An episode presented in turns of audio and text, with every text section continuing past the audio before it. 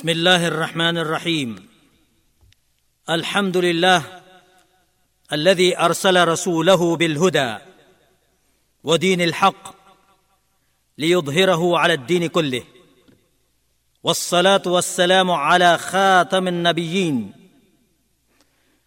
نبينا محمد وعلى آله وأصحابه وأتباعه إلى يوم الدين. Amma ba'd. Ang lahat ng uh, pagpupuri ay sa Allah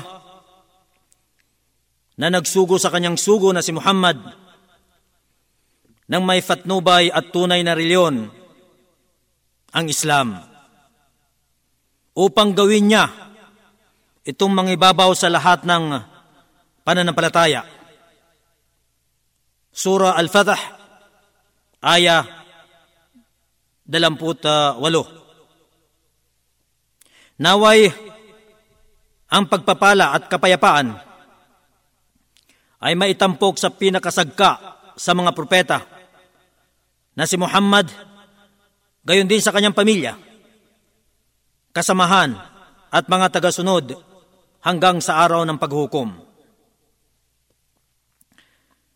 Katotohanang ang Islam ang siyang reliyon ng kaligayahan sa mundo at sa huling araw.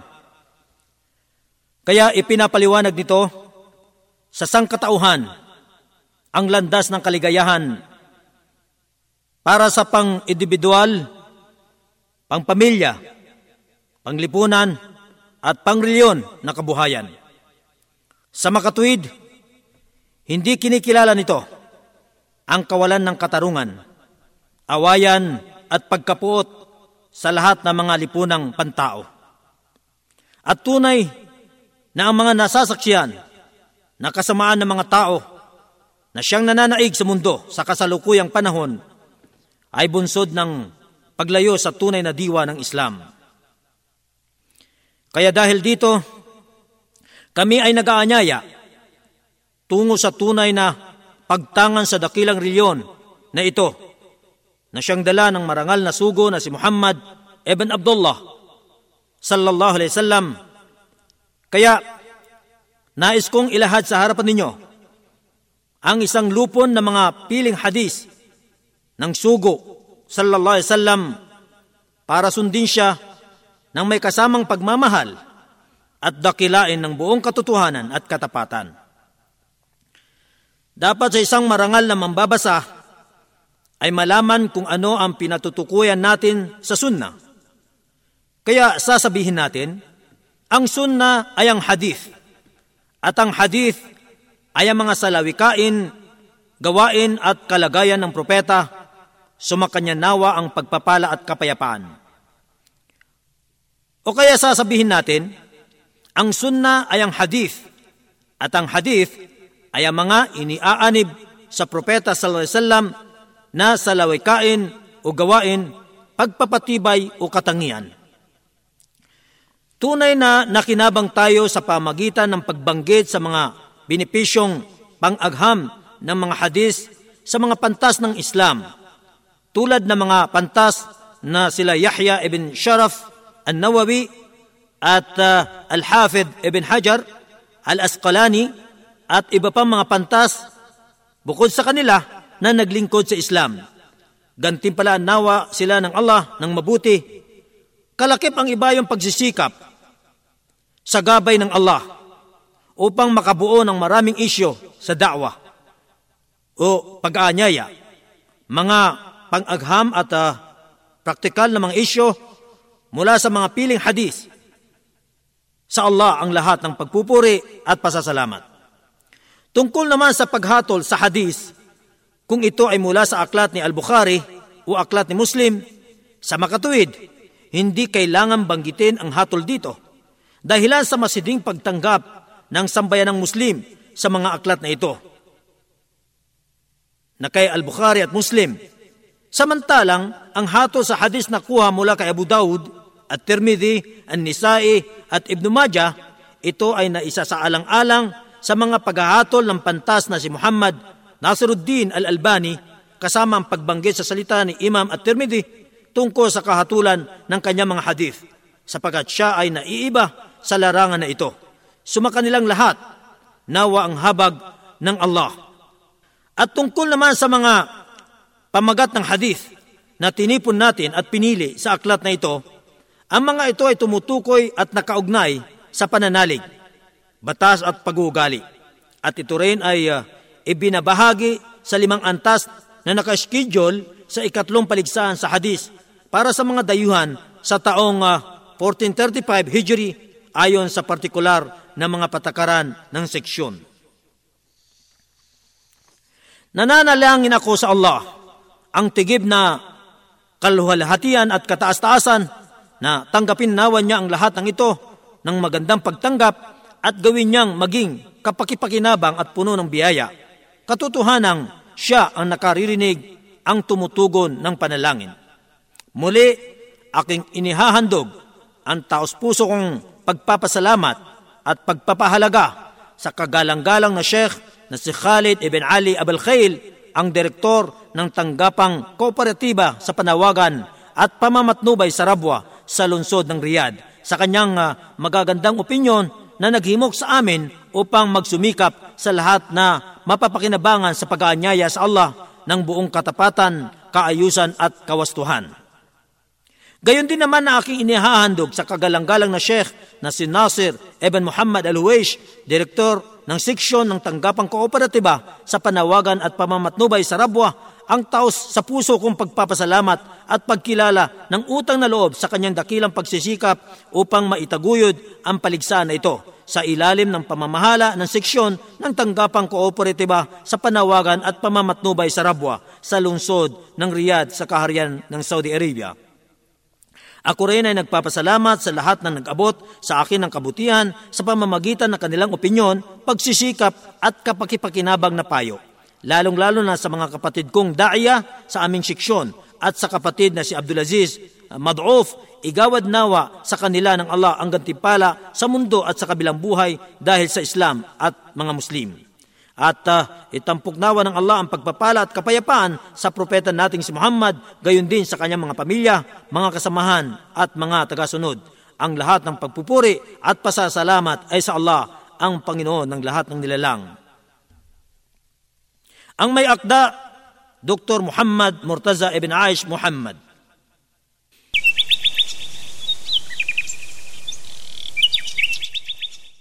Ang hadith عن عبد الله بن عمرو رضي الله عنهما قال قال رسول الله صلى الله عليه وسلم اعبدوا الرحمن واطعموا الطعام وافشوا السلام تدخلوا الجنة بسلام. جامع الترمذي رقم الحديث ألف وثمانمائة وخمسة وخمسين. قال الإمام الترمذي عن هذا الحديث بانه حسن صحيح وقال العلامه محمد بن ناصر الدين الالباني عن هذا الحديث بانه صحيح Si Abdullah ibn Amr, sumakanila nawa ang kaluguran ng Allah, ay nagulat. Kanyang sinabi, ang sugo ng Allah ay nagsabi, Sambahin ninyo ang mahabaging Allah. Magpalabi kayo ng pagkain at ipalaganap ninyo ang pagbati ng salam, unang kapayapaan. Sa gayon, kayo ay makakapasok sa paraiso ng mapayapa. Isinalaysay ni At-Tirmidhi ang tagaulat ng hadith na ito. Siya si Abdullah ibn Amr ibn al-As al-Qurashi al-Sahami isang dakila at kilalang sahabi unang kasama ng propeta siya ay umakap sa Islam bago ang kanyang ama na si Amr ibn al-As at siya ay nakapag-ulat ng pitong daan na hadith sa mga talaan ng hadith. At siya ay nakibaka sa pakikipaglaban sa ilang digmaan kasama ang sugo ng Allah sallallahu alaihi wasallam. Mayroon din siyang uh, katanyagan sa pagsasaayos ng mga kalagayan at pangangasiwa ng mga negosyo. Kaya itinalaga siya ni Muawiyah, sumakanya nawa ang kaluguran ng Allah sa Kufa bilang tagapamahala rito sa nabibilang na panahon. Siya ay uh, lagi nang nagsasalaysay tungkol sa sugo ng Allah sallallahu alaihi wasallam at nagbibigay ng personal na opinyon sa paghatol sa Jami' Al-Fustat na tinatawag na Masjid Amr ibn al-As sa Ehipto. Kaya maraming tao ang nakakuha nito sa kanya mula sa mga taga-Ehipto, taga-Sham, Syria, Palestine, Jordan, Lebanon at mga taga-Hijaz o taga-gitnang silangan. Siya, sumakanya nawa ang kaluguran ng Allah ay binawian ng buhay sa Ehipto noong ika 65 na taon sa Hijri at uh, inilibing sa loob ng kanyang tahanan at may nagsasabi na siya ay namatay sa Syria. Datapwat, meron din nagsasabi na sa Makkah. Ang ilan sa mga kapakinabangan ng hadith na ito. Una, ang daan tungo sa paraiso ay ang pagsamba sa Allah lamang nang walang pagtatambal sa Kanya at ang pagiging mabuti sa mga tao. Pangalawa, hinihimok ng hadith na ito ang pagbukod tangi sa Allah sa pagsamba ang pagtulong at pagbibigay sa mga nangailangan. Pangatlo, ang pagpapalaganap sa pagbati ng salam o kapayapaan ay isa sa mga dahilan upang mapalalim ang magiliw na ugnayang panlipunan sa pagitan ng mga membro ng Islamikong komunidad.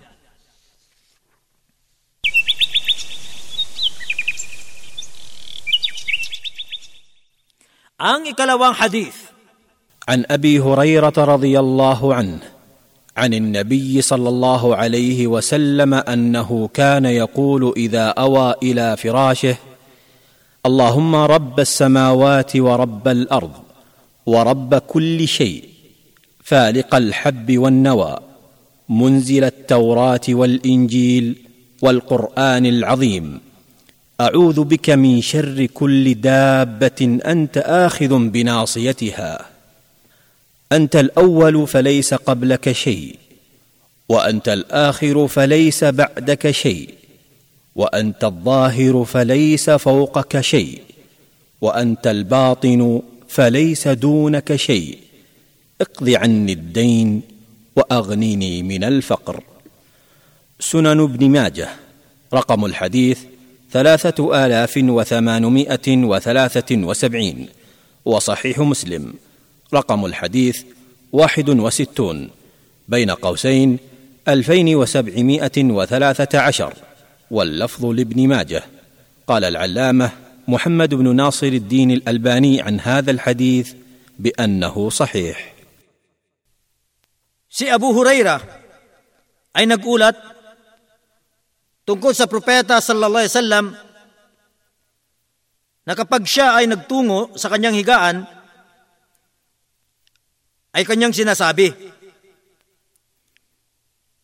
Allahumma rabbas samawat wa rabbal ard wa rabba kulli shay فالق الحب والنوى منزل التوراة والإنجيل والقرآن العظيم أعوذ بك من شر كل دابة أنت آخذ بناصيتها أنت الأول فليس قبلك شيء. وأنت الآخر فليس بعدك شيء. وأنت الظاهر فليس فوقك شيء. وأنت الباطن فليس دونك شيء. اقض عني الدين واغنني من الفقر. Nang ibig sabihin nito O Allah ang Panginoon ng mga kalangitan, ang Panginoon ng kalupaan, at ang Panginoon ng lahat ng bagay. Ang nagpapangyari na mabiyak at magusbong ang butil at buto ng bungang kahoy. Ang uh, nagbaba ng Torah at ng Ebanghelyo at ng dakilang Quran ako ay nagpapakupkop sa iyo laban sa kasamaan ng lahat ng nilika na gumagalaw na iyong sinasakmal ang noon nito. Ikaw ang una Kaya walang anumang bagay na nauna pa sa iyo. At ikaw ang huli, kaya walang anumang bagay na susunod sa iyo. At ikaw ang lantad, kaya walang anumang bagay ang nasa iyong ibabaw. At ikaw ang lingid, kaya walang anumang bagay na mas malapit kaysa sa iyo. Ako'y uh, pagkalooban ng pambayad ng utang at bigyan ng kasaganaan laban sa kahirapan. Isinalaysay ni Ibn Majah ang tagaulat ng hadith na ito. Siya si Abu Huraira, Abdurrahman ibn Sakhr ad-Dusi al-Yamani, na tinaguri ang tagapagsalaysay ng Islam. Siya ay tinawag sa palayaw na Abu Huraira o ama ng paslit na pusa sa dahilang siya ay mahilig maglaro ng pusa at siya ay nagpapastol ng mga kambing para sa kanyang pamilya. Siya ay umakap sa Islam noong ikapitong taon sa Hijri. Sa taong pagsakop sa Khaybar, pagkatapos ay namalagi siya sa propeta sallallahu alaihi wasallam ng apat na taon, siya ay kasakasama nito sa amang naroroon at nagsumikap sa pagsasaliksik ng hadis at uh, naging masigasig siya rito, kaya't marami siyang kaalaman na natutunan at naisaulo. Hanggang sa siya ang naituring na may pinakamaraming naiulat na hadis sa mga sahabi o kasamahan ng propeta, na kung saan ay umabot ang kanya naiulat ng 5,374 na hadis. Siya ay isa sa mga pantas ng Madina, namatay siya, sumakanya nawa ang kaluguran ng Allah sa Madina taong ikalimamput sa Hijri at siya ay nailibing sa Bakia. Ang ilan sa mga kapakinabangan ng hadith na ito. Una, isinasatungkulin ang paniniwala na ang Allah ang siyang una, ang huli, ang lantad at ang lingid.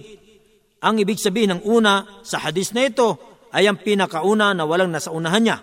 Sa makatuwid, walang anumang bagay na nauna sa kanyang kaluwalhatian Kaya't siya ang Allah at walang bagay ang anumang umiiral bukod sa Kanya. At ang ibig sabihin ng huli sa hadis na ito ay ang walang hanggan, na ang lahat ng bagay ay maglalaho samantalang siya ay mananatili. Kaya walang anumang bagay ang nasa hulihan niya. At ang ibig sabihin ng lantad sa hadis na ito ay ang nangingibabaw, ang kataas-taasan sa lahat ng bagay. Sa makatuwid, walang anumang bagay ang higit na nakatataas sa kanya at ang ibig sabihin naman ng lingid sa hadis na ito ay walang sino mang makapangangasiwa maliban sa Allah at walang sino mang makapagtatangi ng isang bagay maliban sa Allah at walang sino man ang makapagtatago sa Allah sapagkat siya ang nakaalam ng lahat ng bagay. Pangalawa, nararapat lamang na panatilihin ang mga katangian ng Allah batay sa pagkasaad nito sa mga relihosong teksto at hindi masamang ipaliwanag ang mga kahulugan nito sa iba't ibang wika bukod sa Arabic sa layuning pagpapaintindi at paglilinaw. Pangatlo, dapat na maisaulo ang panalangin na ito at panatilihing basahin ito bago matulog. Pang-apat, ipinapahiwatig ng hadith na ito ng Allah ang Panginoon ng lahat ng nilalang sa makituwid ang Panginoon ng lahat ng nilika ay ang Allah, kaluwalhatian sa Kanya at kataas-taasan.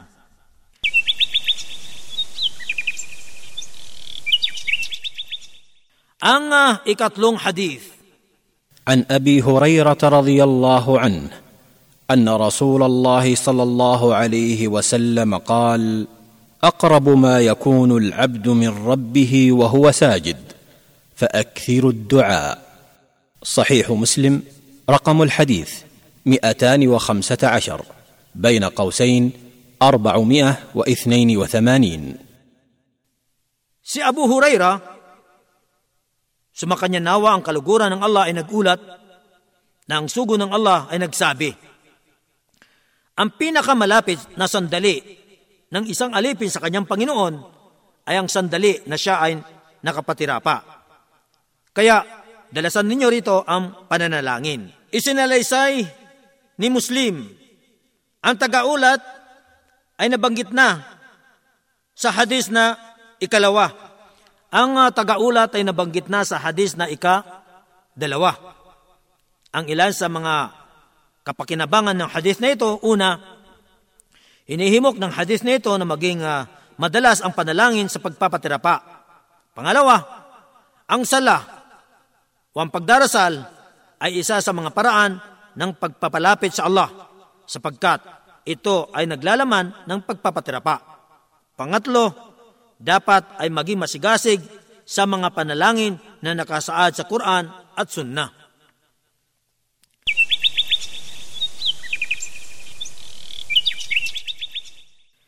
Ang ikaapat na hadith. An Abi Hurairah radhiyallahu anhu qala قال رسول الله صلى الله عليه وسلم من لا يشكر الناس لا يشكر الله. جامع الترمذي رقم الحديث ألف وتسعمائة وأربعة وخمسين وسنن أبي داود رقم الحديث أربعة آلاف وثمانمائة وإحدى عشر. واللفظ للترمذي قال الإمام الترمذي عن هذا الحديث بأنه حسن صحيح. وقال العلامة محمد بن ناصر الدين الألباني عن هذا الحديث بأنه صحيح سي أبو هريرة Sumakanya nawa ang kaluguran ng Allah ay nagulat, siya ay nagsabi. Sinabi ng sugo ng Allah sallallahu alaihi wasallam, ang sino mang hindi nagpapasalamat sa mga tao, hindi rin nagpapasalamat sa Allah. Isinalaysay ni At-Tirmidhi, ang tagaulat ay nabanggit na sa hadis na ikalawa. Ang ilan sa mga kapakinabangan ng hadis na ito. Una, Inihimok ng hadith na ito ang pagpapasalamat sa mga tao sa kanilang kabutihan. Pangalawa, minamaliit ng hadith na ito ang sino mang hindi nagpapasalamat sa mga tao sa kanilang kabutihan. Pangatlo, hindi tinatanggap ng Allah ang pasasalamat ng isang tao sa kanyang kabutihan kapag tinalikuran niya ang pagpapasalamat sa mga tao sa nagawa nilang kabutihan sa kanya. Pang-apat, Kabilang sa mga paraan ng pagpapasalamat sa mga tao sa kanilang kabutihan ay ang maghandog ng wagas na panalangin para sa kanila o ang purihin sila o ang mangusap sa kanila ng mahinahon at pakitunguhan sila ng maayos.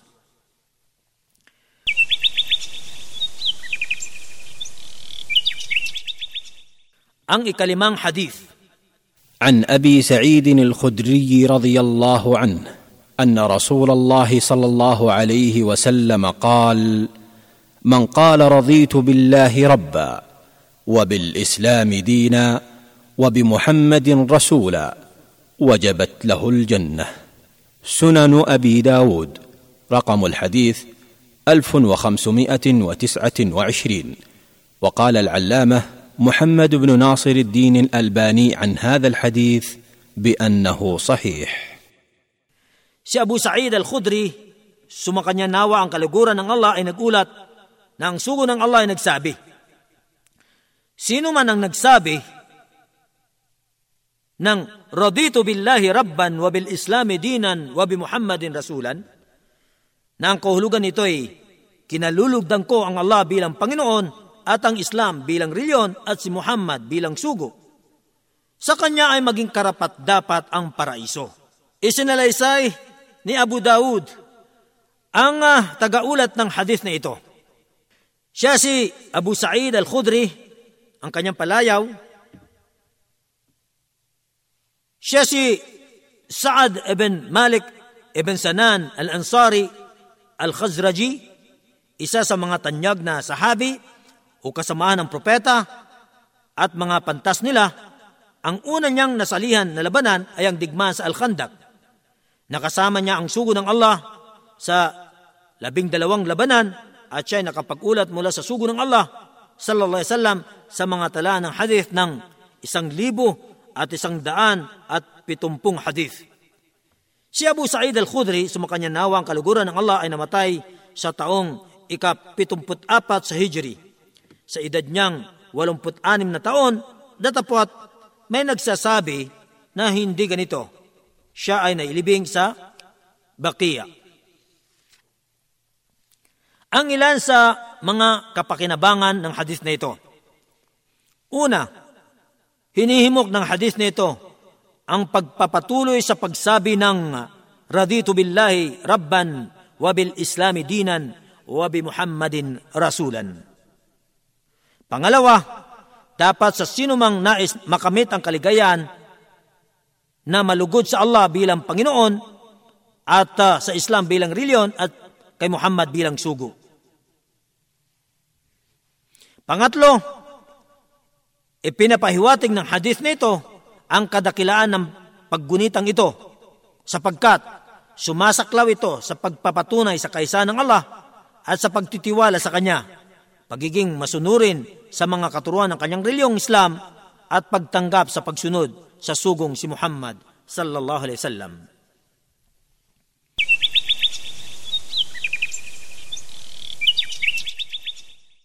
Ang ikaanim na hadith عن انس بن مالك رضي الله عنه قال قال رسول الله صلى الله عليه وسلم إن الله ليرضى عن العبد أن يأكل الأكلة فيحمده عليها أو يشرب الشربة فيحمده عليها.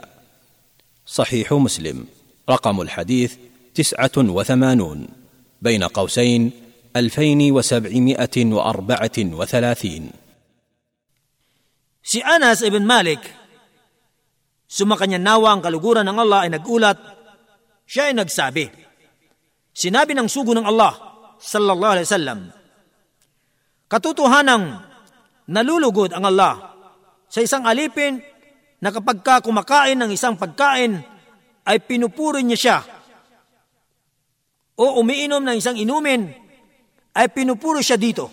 Isinalaysay ni Muslim ang tagaulat ng hadith na ito. Siya si Abu Hamza Anas ibn Malik al-Ansari, tagapaglingkod ng sugo ng Allah sallallahu alaihi wasallam. Ipinanganak siya sa Madina bago ang paglikas mula sa Makkah ng sampung taon. Siya ay yumakap sa Islam sa murang edad niya at nanatili sa piling ng propeta sallallahu alaihi wasallam siya ay nanilbihan sa kanya ng sampung taon at namalagi sa kanya hanggang sa mamatay ang propeta, sumakanya nawa ang pagpapala at kapayapaan. At pagkatapos ay naglakbay siya patungong Damascus at mula dito ay nagtungo naman sa Basra. Siya ay nakapag-ulat ng maraming hadith at umabot ang kanyang ulat ng dalawang libo at dalawang daan walumput anim na hadith. At siya, sumakanya nawa ang kaluguran ng Allah, ay binawian ng buhay sa Basra taong uh, ika siyam na tatlo sa Hijri, pagkatapos na humigit ng isandaang taong gulang ang kanyang edad. Ang ilan sa mga kapakinabangan ng hadith na ito. Una, dapat sa isang Muslim ay kumilala sa biyaya ng pagkain at inumin. At purihin niya ang Allah dito sapagkat siya ang nagkaloob na maging madali para sa kanya ang pagkain ito at inumin. Pangalawa, dapat sa sino mang nais makamit ang kaluguran ng Allah na siya ay tumanaw ng utang na loob sa Allah sa kanyang mga biyaya. Pangatlo, Pagkatapos ng pagkain o pag-inom, dapat sa isang Muslim na basahin ang panalangin na ito. Alhamdulillahi kathiran, tayyiban, mubarakan fi, ghayra makfiyin, wala muwaddi'in, wala mustagnan an, Rabbana. Nang ibig sabihin, ang lahat ng pagpupuri ay pera sa Allah. Taglay niya ang mga magaganda at maraming pagpupuri at pagpapala. Hindi ito mababayaran o di kaya ay maiwanan o di kaya ay maaring gawin na wala ang Panginoon namin. Al-Bukhari. O di kaya ang panalangin na ito, Alhamdulillahilladhi at'amana wa saqana wasawwagahu wa ja'ala lahu makhraja. Na ang ibig sabihin, ang lahat ng pagpupuri ay para sa Allah na siyang uh, nagpapakain at nagbibigay ng inumin ang gumawa upang madaling lunukin ito at uh, gumawa ng kalabasan ito. Abu Daud.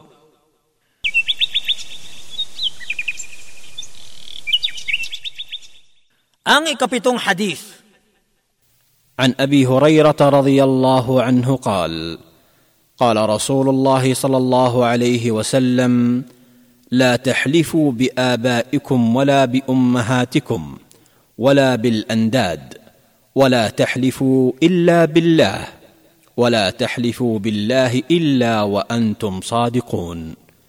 سنن أبي داود رقم الحديث ثلاثة آلاف ومئتين وثمانية وأربعين.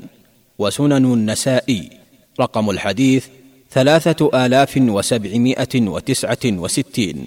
واللفظ لأبي داود. قال العلامة محمد بن ناصر الدين الألباني عن هذا الحديث بأنه صحيح. Si Abu Huraira, sumakanya nawa ang kaluguran ng Allah ay nagulat, siya ay nagsabi, sinabi ng sugo ng Allah, Huwag kayong manumpa sa inyong mga tatay at sa inyong mga nanay at sa mga diyos-diyosan. Sa makatuwid, huwag kayong manumpa maliban pa sa Allah. At uh, huwag kayong sumusumpa sa Allah maliban kung kayo ay nagsasabi ng katotohanan. Isinalaysay ni Abu Daud ang tagaulat ay nabanggit na sa hadis na ikalawa. Ang ilan sa mga kapakinabangan ng hadis na ito. Una, hinihimok ng hadis na ito ang uh, pagpapanatili ng wagas na doktrina ng tauhid, unang kaisahan ng Allah, laban sa mga karumihan o bahid ng shirk, unang pagtatambal sa kaisahan ng Allah.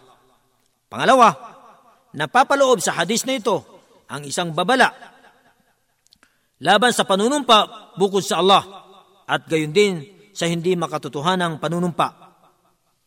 Pangatlo, dapat sa isang tao ay maging tapat sa Allah sa lahat ng kanyang mga kalagayan at kilos.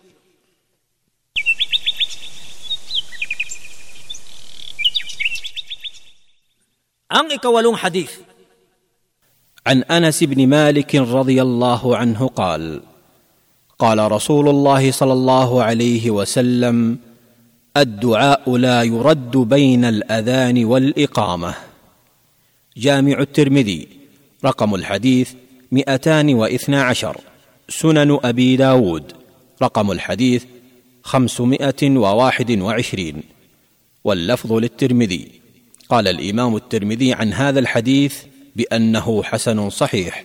وقال العلامه محمد بن ناصر الدين الالباني عن هذا الحديث بانه صحيح Si Anas ibn Malik, sumakanyan nawa ang kaluguran ng Allah ay nagulat, siya ay nagsabi, sinabi ng sugo ng Allah sallallahu alaihi wasallam, ang dua o ang panalangin sa pagitan ng adan at ng ikama ay hindi natatanggihan. Isinalaysay ni At-Tirmidhi.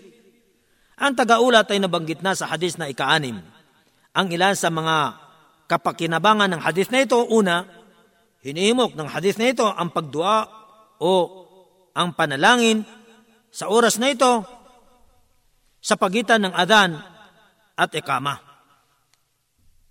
Pangalawa, dapat na maging masigasig sa pagdua. Unang panalangin sa oras na ito. Ang pagdua, unang panalangin sa oras na ito ay katangga-tanggap kung ito ay naaayon sa mga kaparaanan, mga alituntunit at mga kahilingan nito.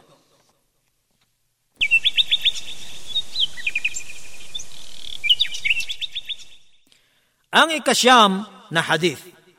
عن ابي هريره رضي الله عنه قال قال رسول الله صلى الله عليه وسلم ان الله يغار وان المؤمن يغار وغيرة الله أن يأتي المؤمن ما حرم عليه. صحيح مسلم رقم الحديث ستة وثلاثون بين قوسين ألفان وسبعمائة وواحد وستين. وصحيح البخاري رقم الحديث خمسة آلاف ومائتين وثلاثة وعشرين. واللفظ لمسلم. Si Abu Huraira, sumakanya nawa ang kaluguran ng Allah ay nagulat siya ay nagsabi. Sinabi ng sugo ng Allah sallallahu alaihi wasallam, katotohanan ang Allah ay naninibugho.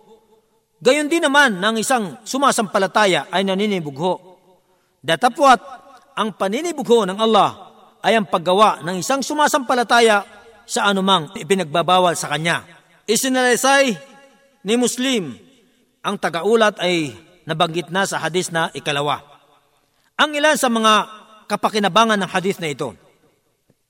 Una, ang paninibugho ay isa sa mga aktwal na katangian ng Allah at ito'y napatunayan sa Allah ayon sa naangkop sa kanyang kapitapitagan. Kaya hindi nagugustuhan ng Allah ang kawalan ng pananampalataya. Ang shirk o ang pagtatambal, ang fusok o ang pagkakasala, at ang al-isyan o ang pagsuway. Pangalawa, ang ibig sabihin ng paninibugho sa panig ng Allah ay ang masidhing pagkayamot na may kasamang matinding puot dahilan sa paglabag sa kanyang mga ipinagbabawal. Pangatlo, ang ibig sabihin naman ng paninibugho sa panig ng tao ay ang pagsiklab ng galit dahilan sa pakikihati ng ibang tao sa mga bagay na natatangi lamang sa kanya. Pag-apat, katotohanan ang Allah ay naninibugho, gayon din naman ang isang sumasampalataya ay naninibugho. Subalit, ang paninibugo ng tao ay hindi katulad ng paninibugo ng Allah, sapagkat ang paninibugo ng Allah ay napakatindi at napakasidhi.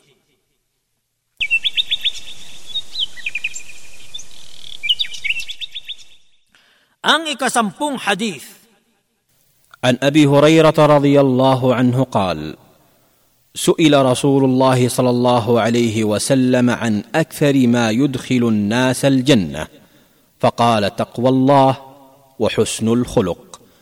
وسئل عن أكثر ما يدخل الناس النار فقال الفم والفرج. جامع الترمذي رقم الحديث ألفان وأربعة. وسنن ابن ماجه رقم الحديث أربعة آلاف ومائتين وستة وأربعين. واللفظ للترمذي. قال الإمام الترمذي عن هذا الحديث بأنه صحيح غريب. وقال العلامه محمد بن ناصر الدين الالباني عن هذا الحديث بانه حسن Si Abu Huraira, sumakanya nawa ang kaluguran ng Allah, ay nagulat, siya ay nagsabi. Tinanong ang sugo ng Allah, sallallahu alaihi wasallam, tungkol sa kung ano ang pinakamaraming nagpapapasok sa mga tao sa paraiso. Kanyang sinabi, ang pagkatakot sa Allah at ang mabuting asal. At siya ay tinanong ulit tungkol sa kung ano ang pinakamaraming nagpapapasok sa mga tao sa apoy ng impyerno at kanyang sinabi ang bibig at ang masilang bahagi ng tao. Isinalaysay ni At-Tirmidhi. Ang tagaulat ay nabanggit na sa hadis na ikalawa. Ang ilan sa mga kapakinabangan na hadis na ito, una, ang pagkatakot sa Allah at ang uh, mabuting asal ang siyang batayan sa kaligayahan sa mundong ito at sa kabilang buhay. Sapagkat ang pagkatakot sa Allah ang siyang mahusay na pakikitungo sa tagapaglikha. At ang mabuting asal ang siyang mahusay na pakikitungo sa nilalang. Pangalawa, ang paraiso ang siyang tahanan ng karangyaan sa kabilang buhay para sa mga Muslim na lalaki at babae.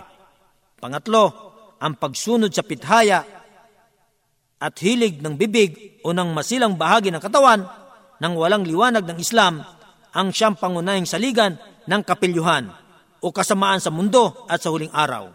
Pang-apat, dapat sa isang Muslim ay pangalagaan ang bibig at ang masilang bahagi ng katawan mula sa mga ipinagbabawal.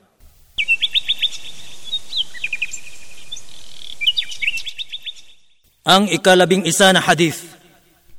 عن انس رضي الله عنه قال قال رسول الله صلى الله عليه وسلم ان من اشراط الساعة ان يرفع العلم ويثبت الجهل ويشرب الخمر ويظهر الزنا صحيح البخاري رقم الحديث ثمانون وصحيح مسلم رقم الحديث ثمانيه بين قوسين الفان وستمائة وواحد وسبعين واللفظ للبخاري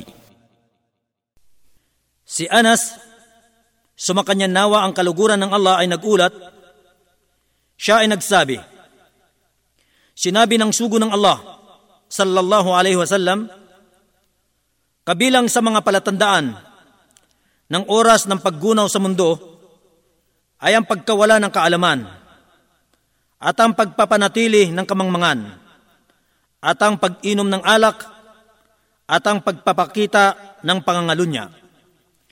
Isinalaysay ni Al-Bukhari. Ang tagaulat ay nabanggit na sa hadis na ikaanim. Ang ilan sa mga kapakinabangan ng hadis na ito, una, hinihimok ng Islam ang pagpapalaganap sa Islamikong kaalaman at ang pag-aalis sa kamangmangan at sa mga kadahilanan nito. Dahil ang Islam ay hindi mananatili nang hindi pinapalaganap ang mga katuruan nito at ang pag-aanyaya rito. Pangalawa, ang ilan sa mga kadahilanan ng pagkawasak ng mundo at pagkawala nito ay ang pagkalaganap ng malaking katiwalian sa mga kalagayang pangreliyon, panglipunan at moralidad. Pangatlo, dapat na dakilain ang pang-islamikong agham at ang mga nagtataguyod nito na kung saan ang kaligtasan ng mundo ng may katiwasayan ay nakasalalay sa pagkapanatili ng pang-islamikong agham at ng mga nagtataguyod nito.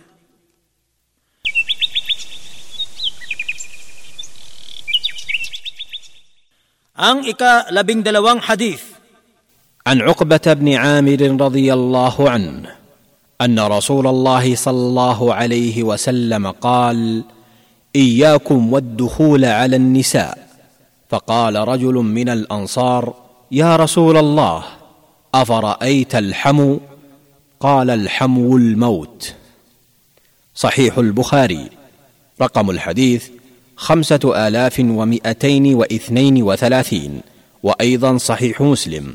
رقم الحديث عشرون بين قوسين الفان ومائه واثنين وسبعين Si Okba ibn Amir, sumakanya nawa ang kaluguran ng Allah, ay nagulat na ang sugo ng Allah sallallahu alaihi wasallam ay nagsabi, Maging maingat sa pagpasok sa mga kababaihan. Ang isang lalaki mula sa angkan ng Ansar ay nagsabi, Usugo ng Allah, ipabatid mo po ang tungkol sa hamo. Nang ibig sabihin nito, ang mga lalaking kamag-anak ng asawang lalaki maliban sa kanyang mga magulang na lalaki at anak na lalaki. Siya, ang propeta sallallahu alaihi wasallam ay nagsabi, ang hamu ay ang kamatayan. Isinalaysay ni Al-Bukhari. Ang tagaulat ng hadith na ito, siya si Uqba ibn Amir ibn Abbas al-Juhani, isang dakilang sahabi o kasamahan ng propeta. Siya isang mambabasa, dalhubasa sa batas, maalam sa paghahati ng mana, isang makata, magaling magsalita, at isa sa mga kinabibilangang pinuno sa mga pananakop ng Islam. Si Okba ay isa sa mga tao na may pinakamagandang boses sa Quran.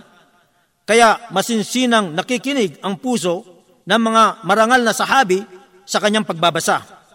Sumakanila nawa ang kaluguran ng Allah at uh, nakakadama ng kapakumbabaan ang kanilang mga puso sa Kanya at uh, nag-umapaw ng luhang kanilang mga mata sa pagpapakumbaba sa Allah.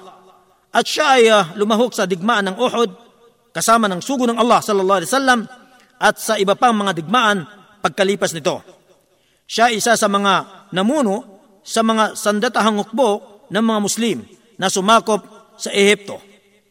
Kaya siya ay pinarangalan at ginantipalaan ng pinuno ng mga Muslim na si Muawiyah ibn Abu Sufyan at siya ay kanyang itinalaga rito bilang isang wali o tagapamahala sa loob ng tatlong taon. At uh, pagkaraan ay pinadala siya sa isla ng Rhodes upang salakay nito sa Mediteraneo. Umabot ang kanyang naiulat ng 55 na hadith at siya ay binawian ng buhay sumakanyan nawa ang kaluguran ng Allah taong uh, ika-58 sa Hijri at siya ay uh, nailibing sa Cairo. Ang ilan sa mga kapakinabangan ng hadith na ito. Una, ipinagbabawal ng Islam ang makipagsarilinan sa dayuhang babae o di ka mag-anak. Datapwat, ipinahintulot ito sa kanyang mahram o ang lahat ng lalaking ipinagbabawal magpakasal sa kanya ng habang buhay ayon sa mga alituntunin ng Islam.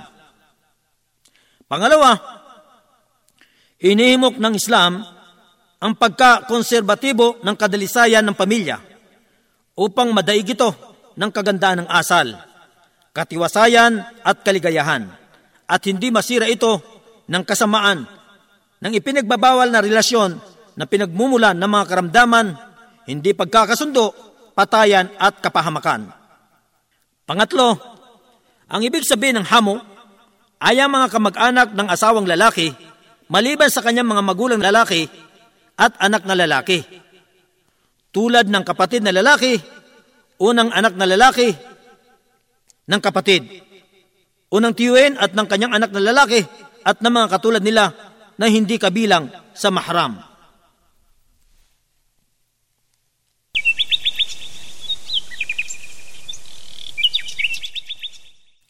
Ang uh, ikalabing tatlong hadith عن أنس بن مالك رضي الله عنه قال قال رسول الله صلى الله عليه وسلم من سأل الله الجنة ثلاث مرات قالت الجنة اللهم أدخله الجنة ومن استجار من النار ثلاث مرات قالت النار اللهم أجره من النار سنن النسائي رقم الحديث خمسة آلاف وخمسمائة وواحد وعشرين.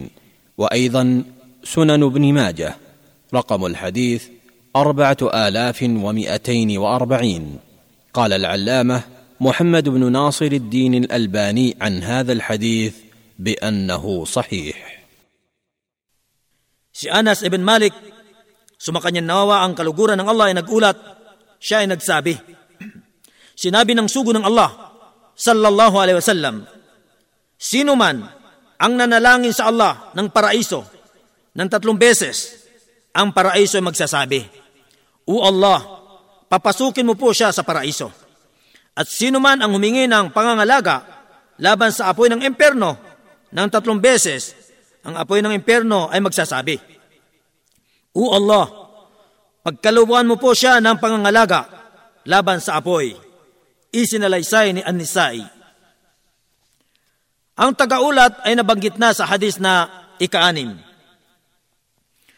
Ang ilan sa mga kapakinabangan ng hadis na ito, una, hinihimok ng hadis na ito na dalasan ang panalangin sa paraiso at ang pagpapakupkop laban sa imperno. Pangalawa, dapat sa isang Muslim ay maniwala tungkol sa paniniwala sa huling araw, sa paraiso at imperno Pangatlo, isinasatungkulin ang pagpapatupad sa mga katuruan ng Islam maging lantad man o lingid upang makapasok sa paraiso at makaligtas sa imperno.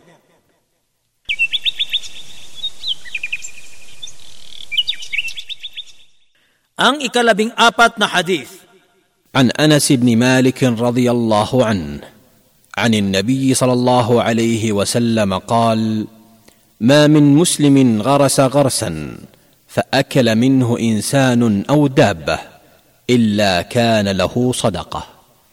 صحيح البخاري رقم الحديث ستة آلاف واثني عشر. وصحيح مسلم رقم الحديث اثنا عشر. بين قوسين ألف وخمسمائة وثلاثة وخمسين. واللفظ للبخاري. Si Anas ibn Malik sumakanya nawa ang kaluguran ng Allah ay nagulat tungkol sa propeta sallallahu alaihi wasallam na nagsasabi, walang isamang Muslim na nagtanim ng isang halaman pagkatapos ay kumain dito ang isang tao o hayop, kundi ito ay maituturing na isang kawanggawa para sa kanya. Isinalaysay ni Al-Bukhari. Ang tagaulat ay nabanggit na sa hadis na ikaanim. Ang ilan sa mga kapakinabangan ng hadis na ito. Una, Ipinapaliwanag na hadith na ito ang kabutihan ng pagtatanim at pag-aararo. Pangalawa, hindi makakaya ng tao na mamuhay sa mundong ito maliban sa pamagitan ng mga produkto ng agrikultura.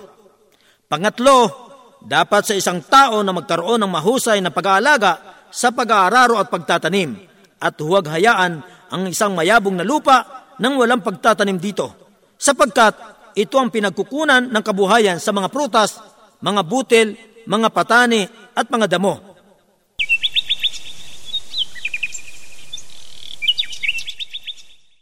Ang ikalabing lima na hadith. عن ابي مسعود البدري رضي الله عنه قال قال رسول الله صلى الله عليه وسلم لا تجزئ صلاه الرجل حتى يقيم ظهره في الركوع والسجود سنن أبي داود. رقم الحديث ثمانمائة وخمسة وخمسين. وجامع الترمذي رقم الحديث مئتان وخمسة وستون. واللفظ لأبي داود قال الإمام الترمذي عن هذا الحديث بأنه حسن صحيح. وقال العلامة محمد بن ناصر الدين الألباني عن هذا الحديث بأنه صحيح. Si Abu Mas'ud al-Badri, sumakanya nawa ang kaluguran ng Allah ay nagulat, siya ay nagsabi, Sinabi ng sugo ng Allah sallallahu alaihi wasallam, hindi matatanggap ang sala o ang pagdarasal ng isang lalaki hanggat hindi naging matuwid ang kanyang likod sa pagruko o sa pagyuko at gayon din naman sa pagsujud o pagpapatira pa. Isinalaysay ni Abu Dawud. Ang uh, tagaulat ng hadith na ito, siya si Abu Mas'ud Uqba ibn Amr Abu Mas'ud al-Ansari, isang dakilang sahabi o kasamahan ng propeta, kanya nasaksiyan ang pagpapangako ng katapatan sa ikalawang pagpupulong sa Aqaba at siya ang pinakabata sa kanila.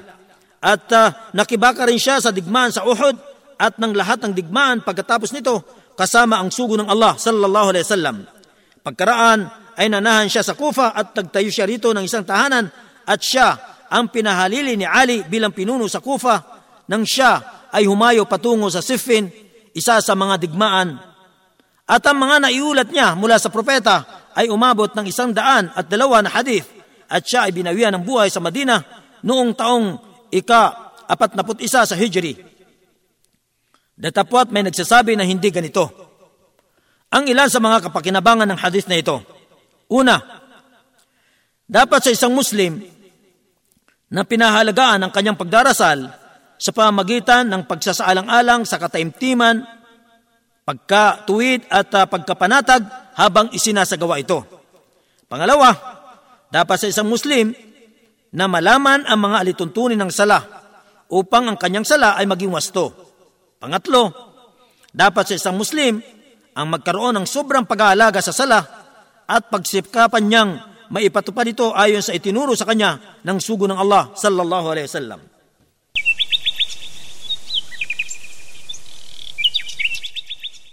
Ang ikalabing anim na hadith. عن ابي هريره رضي الله عنه عن النبي صلى الله عليه وسلم قال ان الله تجاوز عن امتي ما حدثت به انفسها ما لم تعمل أو تتكلم صحيح البخاري رقم الحديث خمسه الاف ومائتين وتسعه وستين وصحيح مسلم رقم الحديث مئتان وواحد بين قوسين مئة وسبعة وعشرون واللفظ للبخاري Si Abu Huraira, sumakanyan nawa ang kaluguran ng Allah ay nagulat tungkol sa propeta sallallahu alaihi wasallam na nagsasabi, Katotohanang pinawawalang bisa ng Allah sa aking mga tagasunod ang anumang iniudyok sa kanya ng sarili hanggat hindi niya ito nagagawa at nasasabi. Isinalaysay ni Al-Bukhari. Ang tagaulat ay nabanggit na sa hadis na ika-dalawa. Ang ilan sa mga kapakinabangan ng hadis na ito. Una, tunay ngang nagbigay ng kabutihan ng Allah sa kanyang mga alipin na sumasampalataya sapagkat pinatawad niya sa kanila ang anumang sumasagi sa kanilang sarili na masamang mga saloobin nang walang paghahangad at walang naitakdang layunin sa paggawa nito.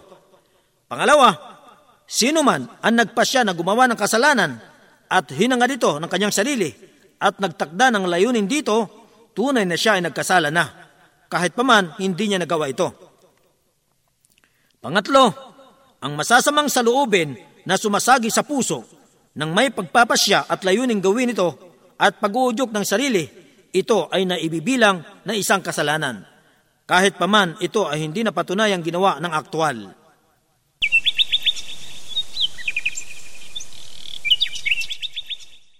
Ang ikalabing na hadith.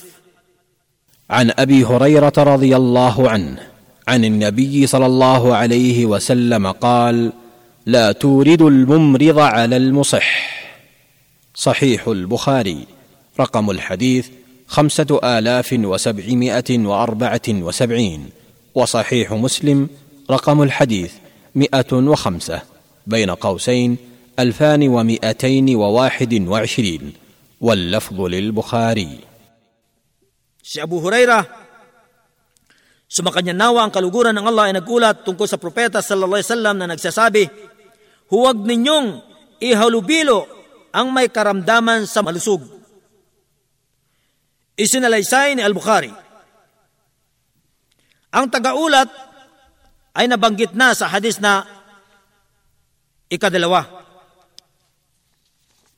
Ang ilan sa mga kapakinabangan ng hadis na ito.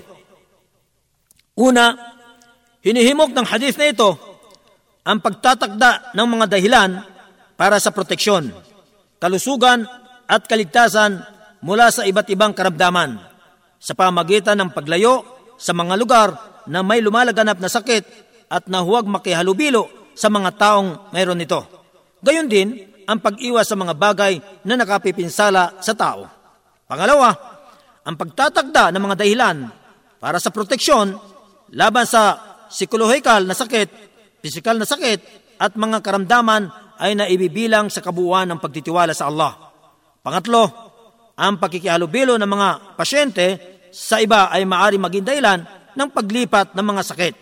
Kaya't nakabubuting huwag makihalubilo ang mga pasyente sa mga walang sakit.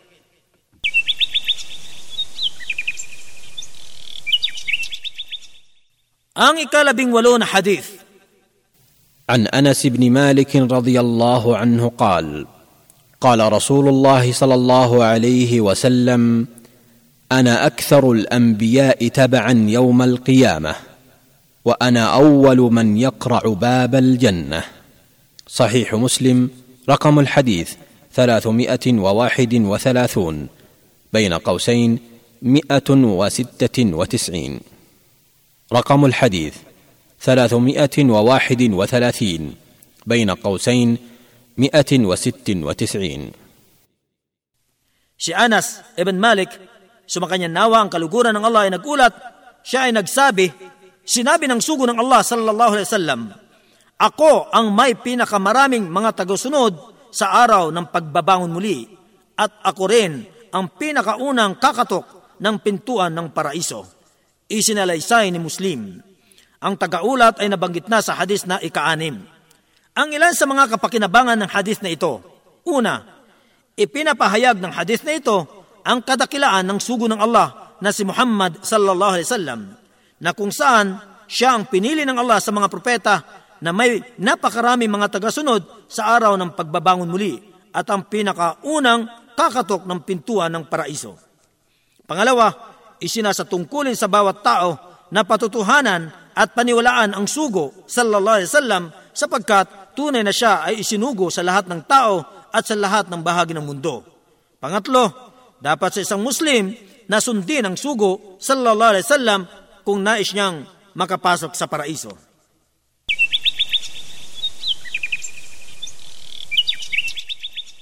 Ang uh, ikalabing siyam na hadith.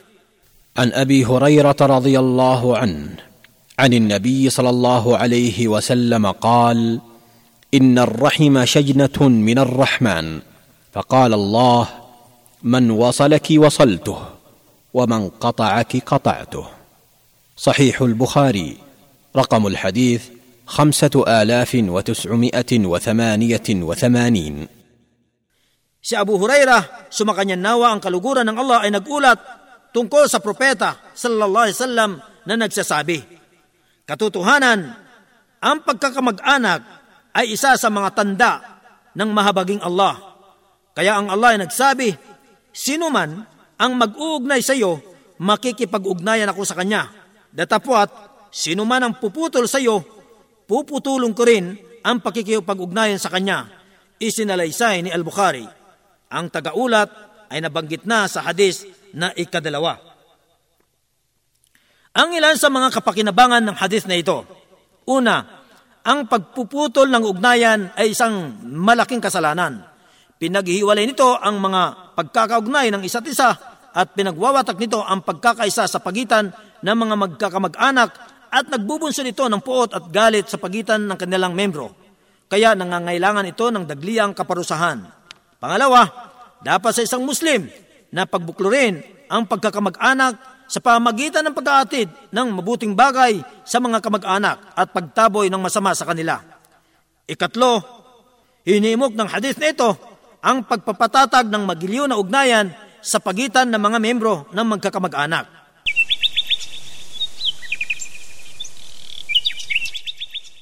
Ang ikadalawampung hadith عن سلمان بن عامر الضبي رضي الله عنه قال قال رسول الله صلى الله عليه وسلم الصدقة على المسكين صدقة وعلى ذي القرابة اثنتان صدقة وصلة. سنن ابن ماجه رقم الحديث ألف وثمانمائة وأربعة وأربعين. قال العلامة محمد بن ناصر الدين الألباني عن هذا الحديث بانه صحيح Si Salman ibn Amir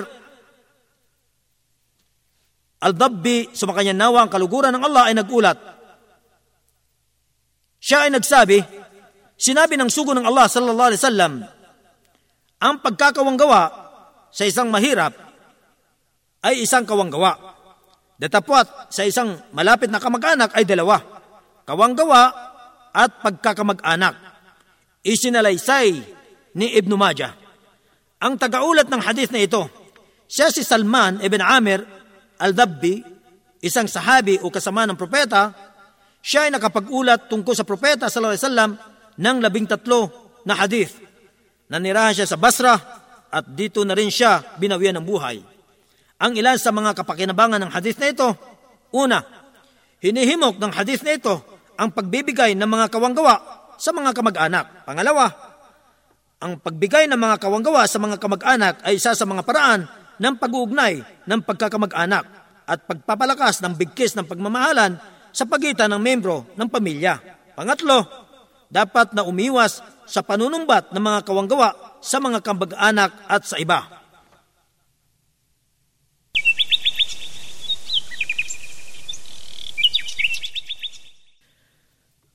Ang ikadalawamput isa na hadith. عن انس رضي الله عنه قال كان النبي صلى الله عليه وسلم يقول اللهم اني اعوذ بك من الهم والحزن والعجز والكسل والجبن والبخل وضلع الدين وغلبه الرجال صحيح البخاري رقم الحديث سته الاف وثلاثمائه وتسعه وستين وصحيح مسلم رقم الحديث خمسون بين قوسين الفان وسبعمائة وستة واللفظ للبخاري Si Anas, sumakanya nawa ang kaluguran ng Allah ay nagulat, siya ay nagsabi, Sinasabi ng propeta sallallahu alaihi wasallam, Hazan, wal ajzi wal kasal, wal jubni wal bukhl, wa dala'id dain wa ghalabat ar-rijal. Na ang ibig sabihin nito, O Allah, tunay na ako ay nagpapakupkop sa iyo laban sa pagkabalisa at kapighatian, kawalan ng lakas at katamaran, kahinaan ng loob at kakuriputan, o ang madaig ng utang at magapi ng mga kalalakihan. Isinalaysay ni Al-Bukhari, ang tagaulat ay nabanggit na sa hadis na ika-anim. Ang ilan sa mga kapakinabangan ng hadith na ito. Una, ang nabanggit na pagpapakupkop sa hadis na ito ay nagpapahiwatig sa walong bagay na ito na siyang sisira sa maligayang buhay ng tao. Pangalawa, na ilahad sa hadis na ito ang pagpapakupkop laban sa walong bagay na ito sapagkat ito ay kabilang sa mga dahilan ng pagkukulang sa pagpapatupad ng mga karapatan at mga tungkuling pangreliyon o pangmundo. Pangatlo, dapat sa isang tao ay umiwas na masadlak sa mga kadahilanan ng kasamaan at kapilyuhan.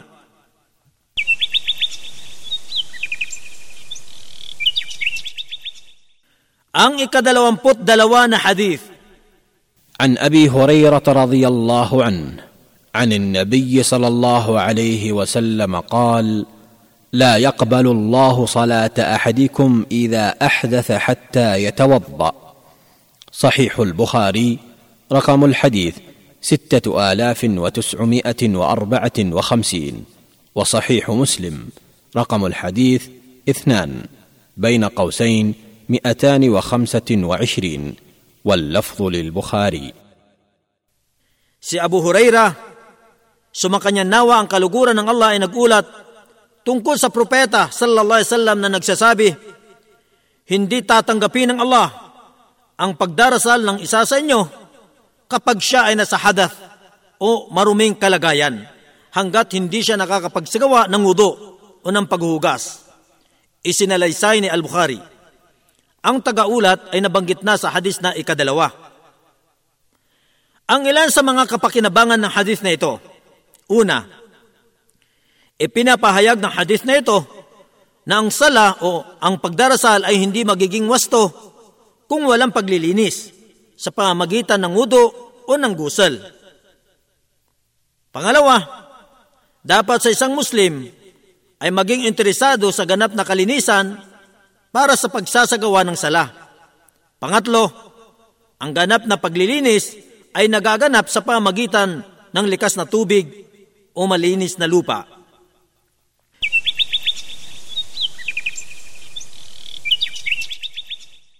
Ang ikadalawamput tatlo na hadith عن ابي سعيد الخدري رضي الله عنه قال قال النبي صلى الله عليه وسلم لا تسبوا أصحابي فلو أن أحدكم أنفق مثل أحد ذهبا ما بلغ مد أحدهم ولا نصيفه. صحيح البخاري. رقم الحديث ثلاثة آلاف وستمائة وثلاثة وسبعين. وصحيح مسلم. رقم الحديث مئتان واثنين وعشرين. بين قوسين ألفان وخمسمائة وواحد وأربعين. واللفظ للبخاري.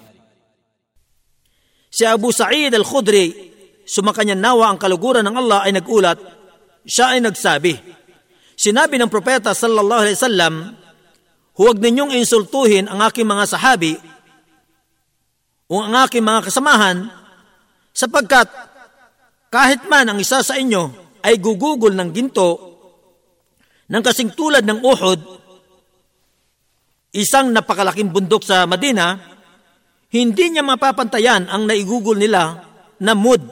Nang ibig sabihin ng mud, di humigit kumulang ng walong daan at labing dalawang gramo. O di kaya limang daan at sampung gramo. Ni ang kalahati nito. Isinalaysay ni Al-Bukhari. Ang tagaulat ay nabanggit na sa hadis na ikalima. Ang ilan sa mga kapakinabangan ng hadith na ito, una, itinuturo ng hadith na ito na dapat igalang ang mga sahabi o ang mga kasamahan ng propeta. Sumaka nila nawa ang kaluguran ng Allah. Pangalawa, ipinagbabawal sa isang tao ang maging masama sa mga kasamahan ng sugo ng Allah. Sallallahu alaihi wasallam, maging sa salita o sa gawa. Pangatlo, Ipinahiwatig ng hadith na ito ang kahigtan ng mga kasamaan ng sugo ng Allah sallallahu alaihi wasallam sa sino mang dumarating pagkatapos nila.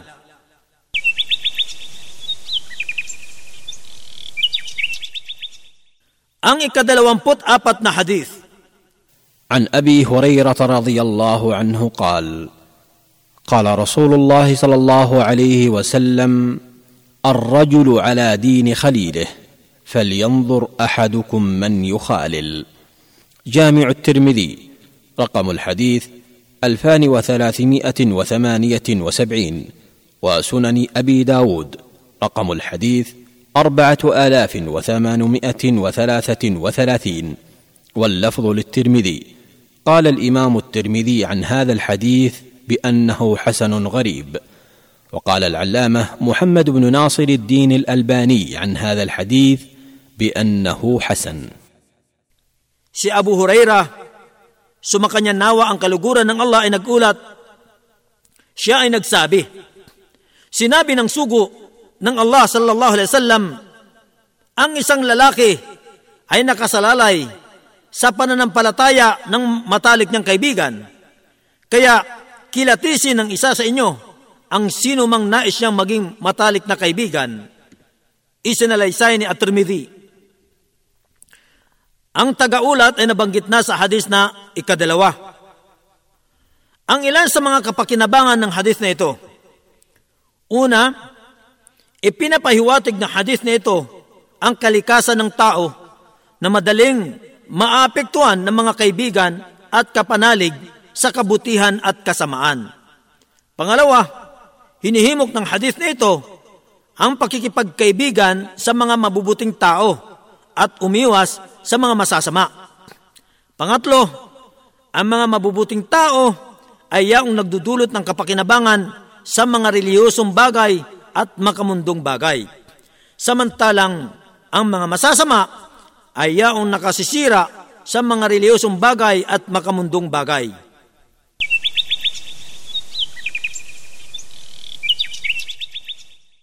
Ang ikadalawamput lima na hadith.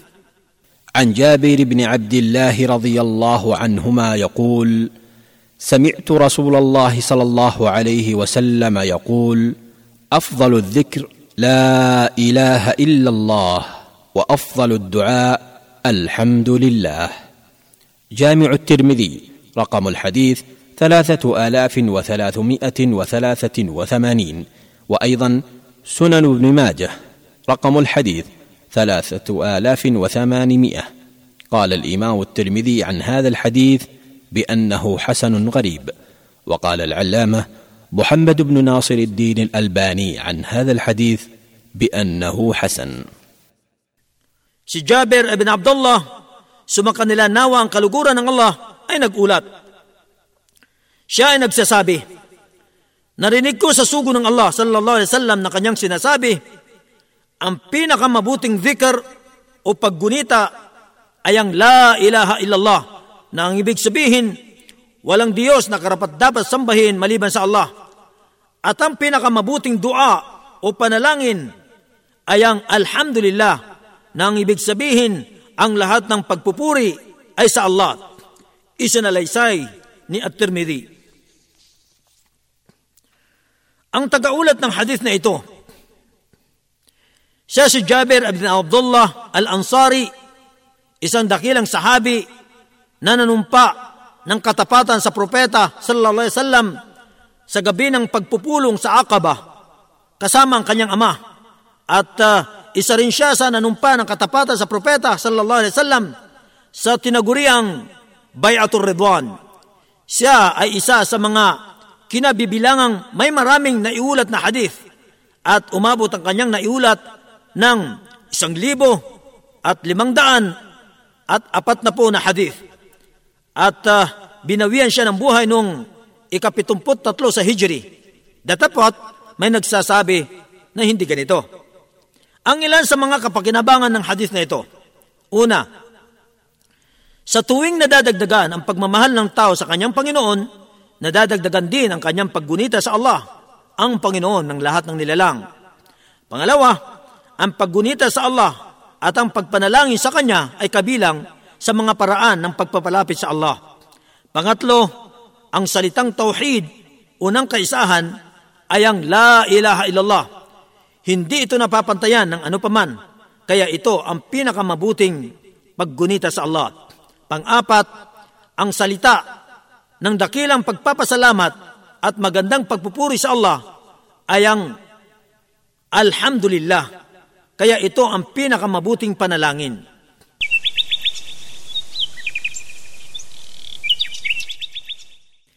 Ang ikadalawamput anim na hadith.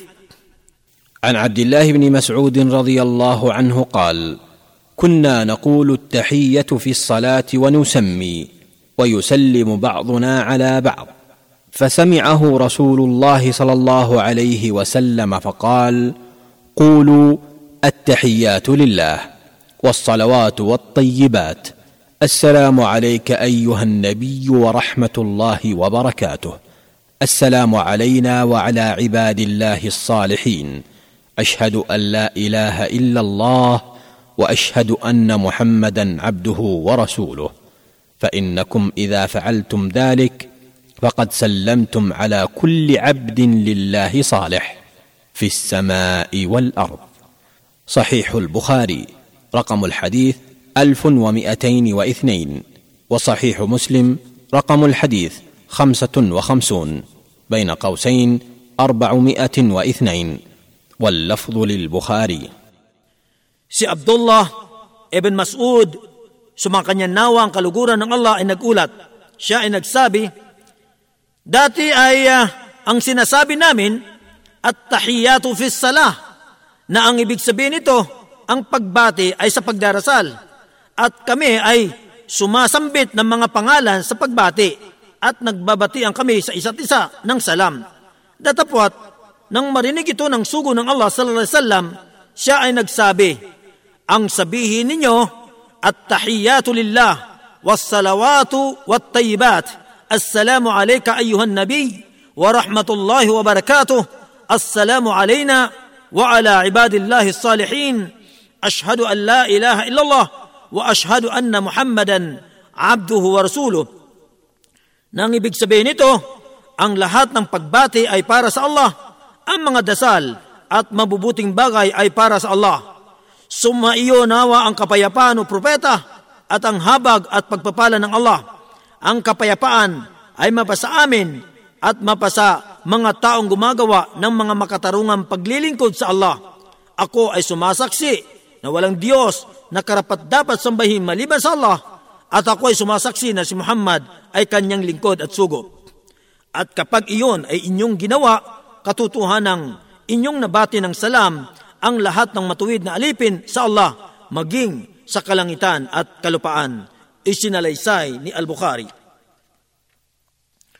Ang tagaulat ng hadith na ito, siya si Abdullah ibn Mas'ud, sumakanya nawa ang kaluguran ng Allah, isa sa mga pinakamaalam at tanyag sa mga sahabi unang kasamahan ng propeta.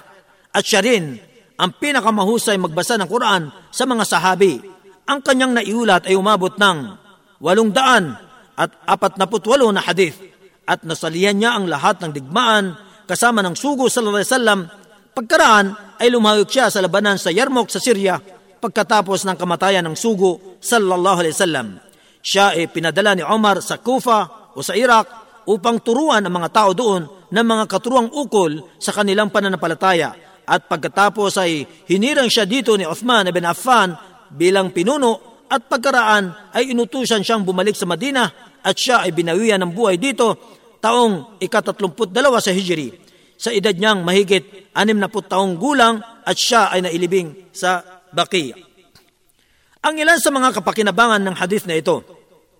Una, napapaloob sa hadith na ito ang paraan ng pagbati sa Allah.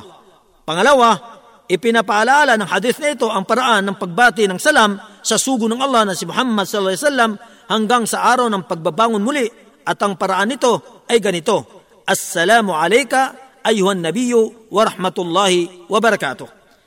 Pangatlo, ang mga alituntunin ng pananampalataya, ang mga Islamikong batas at ang mga kaugalian sa Islam ay umuusbong mula sa dalawang pagsasaksi na ito, ang La ilaha illallah wa anna Muhammadan Rasulullah. Pang-apat, ang isang matuwid na alipin ay yaong nagpapatupad ng mga karapatan at mga tungkulin ayon sa mga kahilingan ng Islam.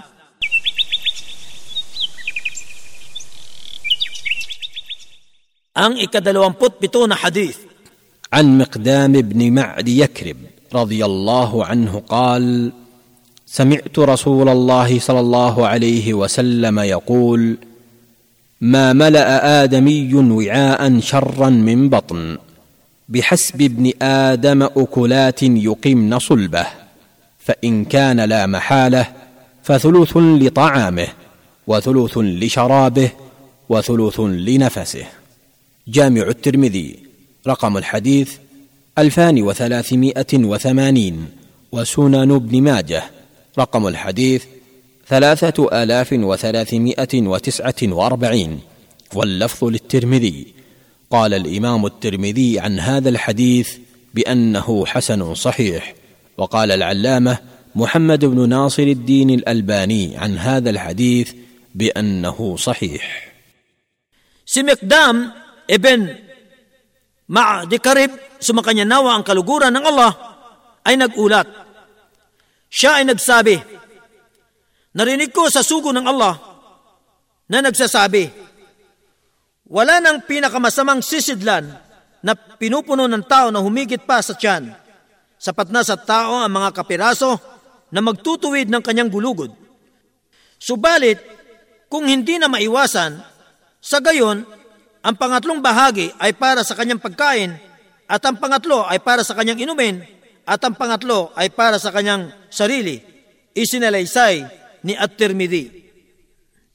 Ang tagaulat ng hadith na ito, siya si Abu Karima al-Mikdan ibn Ma'adi Karib ibn Amr al-Kanadi, isang dakilang sahabi o kasama ng propeta sallallahu alaihi wasallam, siya ay nanirahan sa lungsod ng Hems at siya ay isa sa mga delegasyon na dumating sa sugo ng Allah sallallahu alaihi wasallam.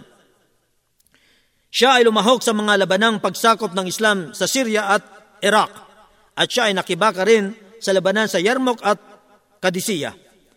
At kailanman na hindi siya lumiban sa anumang labanan kasama ng mga Muslim laban sa kanilang mga kaaway.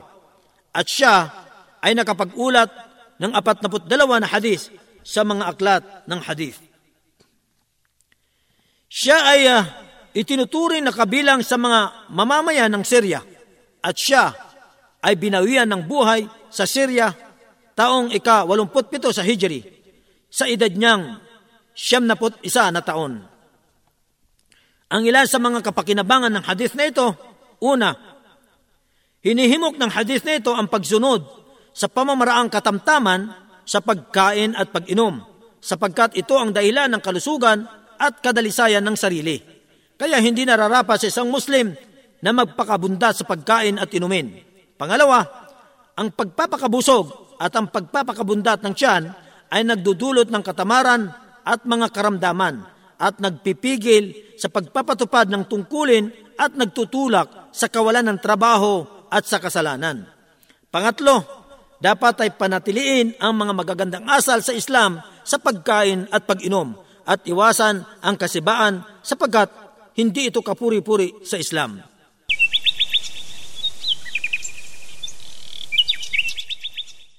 Ang ika-28 na hadith عن عبد الله بن مسعود رضي الله عنه قال قال رسول الله صلى الله عليه وسلم اول ما يحاسب به العبد الصلاه واول ما يقضى بين الناس في الدماء سنن النسائي رقم الحديث ثلاثة آلاف وتسعمائة وواحد وتسعين.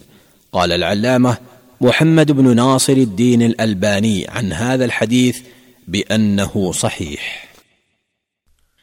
سي عبد الله بن مسعود سمقن قالوا قلقورا ان الله اينك أولاد شاينك سابي sinabi ng الله صلى الله عليه وسلم أم بينك pinakaunang إدادا sa pagsusulit sa mga gawain ng isang alipin ay ang sala o ang pagdarasal at ang pinakaunang hahatulan sa pagitan ng mga tao ay ang kaso sa dugo. Isinalaysay ni Anisay, ang tagaulat ay nabanggit na sa hadis na ika-26. Ang ilan sa mga kapakinabangan ng hadis na ito. Una, ang sala ang pinakapangunahin sa mga saligan ng kabanalan at pagpapalapit sa Allah. Pangalawa, ang sala ang pinakadakilang pagsamba sa Islam.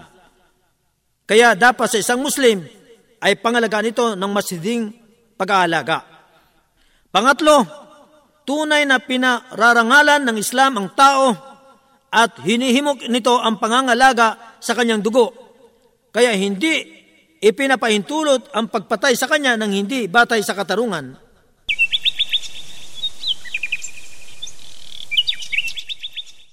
Ang ikadalawampot siyam na hadith. عن انس رضي الله عنه قال قال رسول الله صلى الله عليه وسلم انصر اخاك ظالما أو مظلوما فقال رجل يا رسول الله انصره اذا كان مظلوما افرايت اذا كان ظالما كيف انصره قال تحجزه أو تمنعه من الظلم فان ذلك نصره صحيح البخاري رقم الحديث سته الاف وتسعمائه واثنين وثمانين Si Anas, sumakanya nawa ang kaluguran ng Allah ay nagulat, siya ay nagsabi, Sinabi ng sugo ng Allah sallallahu alaihi wasallam, Tulungan mo ang iyong kapatid sa pananampalataya na gumagawa ng kawalang ng katarungan o ginagawa ng hindi makatarungan. Ang isang lalaki nagsabi, O sugo ng Allah, tutulungan ko siya kung siya ay ginagawa ng hindi makatarungan. Subalit, paano ko siya tutulungan kung siya ay gumagawa ng kawalan ng katarungan. Siya, ang propeta ay nagsabi, patigilin mo siya o pigilin mo siya sa kawalan ng katarungan. Magkagayon, ito ang pagtulong mo sa kanya, isinalaysay ni Al-Bukhari. Ang tagaulat ay nabanggit na sa hadis na ikaanim. Ang ilan sa mga kapakinabangan ng hadis na ito, una, ang pagpapatupad ng katarungan ay kabilang sa mga katangian ng Islam na siyang reliyon ng Allah. Pangalawa, hinihimok ng Islam ang pangangalaga sa mga karapatan ng mga tao. Pangatlo, ipinagbabawal ng hadith na ito ang lahat ng mga uri at anyo ng kawalan ng katarungan.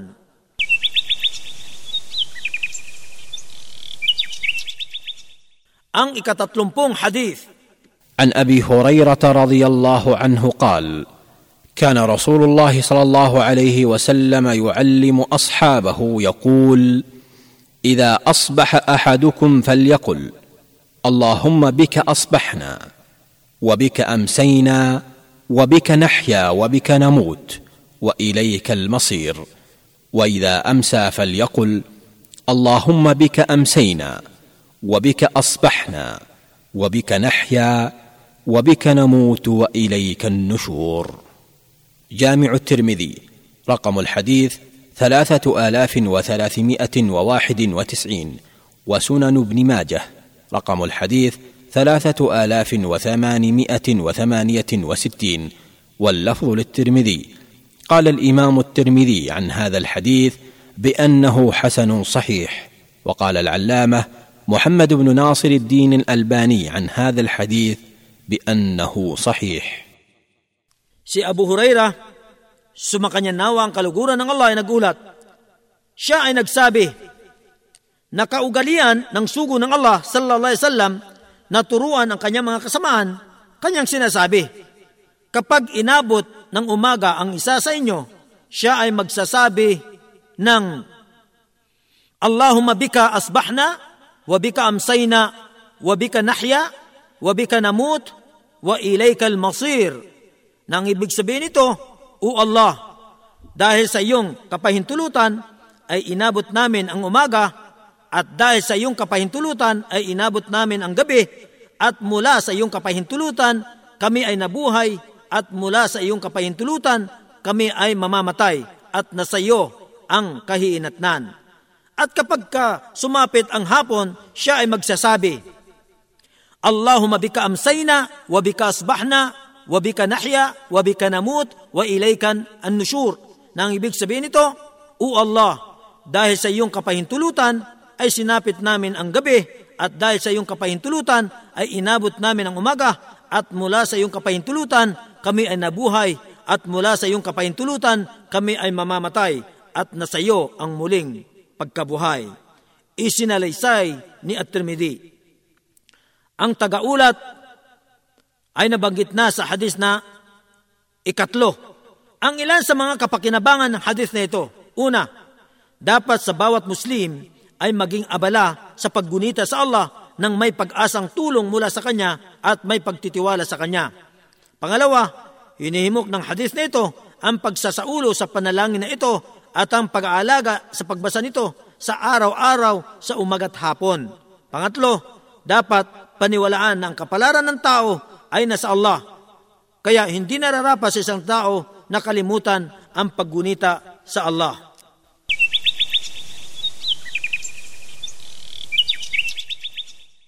Ang uh, ikatatlumpot isa na hadith. عن جابر بن عبد الله رضي الله عنهما عن النبي صلى الله عليه وسلم قال من قال سبحان الله العظيم وبحمده غرست له نخلة في الجنة. جامع الترمذي. رقم الحديث ثلاثة آلاف وأربعمائة وأربعة وستين. قال الإمام الترمذي عن هذا الحديث بأنه حسن غريب صحيح. وقال العلامة محمد بن ناصر الدين الألباني عن هذا الحديث بأنه صحيح.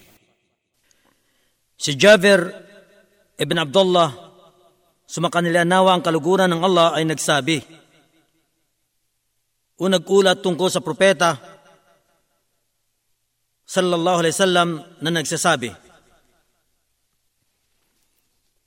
Sino man ang magsasabi ng uh, Subhanallah al-azim wa bihamdih nang ibig sabihin kaluwalhatian sa Allah ang pinakadakila at sa kanya ang lahat ng kapurihan ay itatanim para sa kanya ang isang puno ng palmera sa paraiso. Isinalaysay ni At-Tirmidhi. Ang tagaulat ay nabanggit na sa hadis na ikadalawamput lima. Ang ilan sa mga kapakinabangan ng hadis na ito, una, dapat sa isang Muslim na gunitay ng Allah sa pamagitan ng pagluluwalhati at pagpupuri sa Kanya sa tuwing nagkakaroon siya ng pagkakataon dito.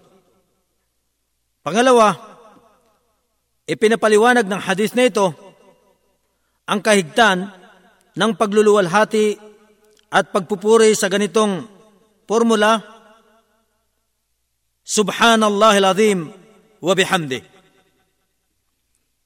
Pangatlo, ang punong palmera ang binanggit sa hadis na ito dahil sa dami ng kapakinabangan nito at sa kabutihan ng bunga nito.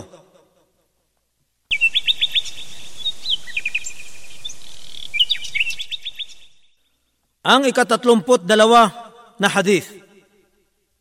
عن ابي هريره رضي الله عنه عن النبي صلى الله عليه وسلم قال لا تسبوا الدهر فان الله هو الدهر صحيح مسلم رقم الحديث خمسه بين قوسين الفان ومائتين وسته واربعين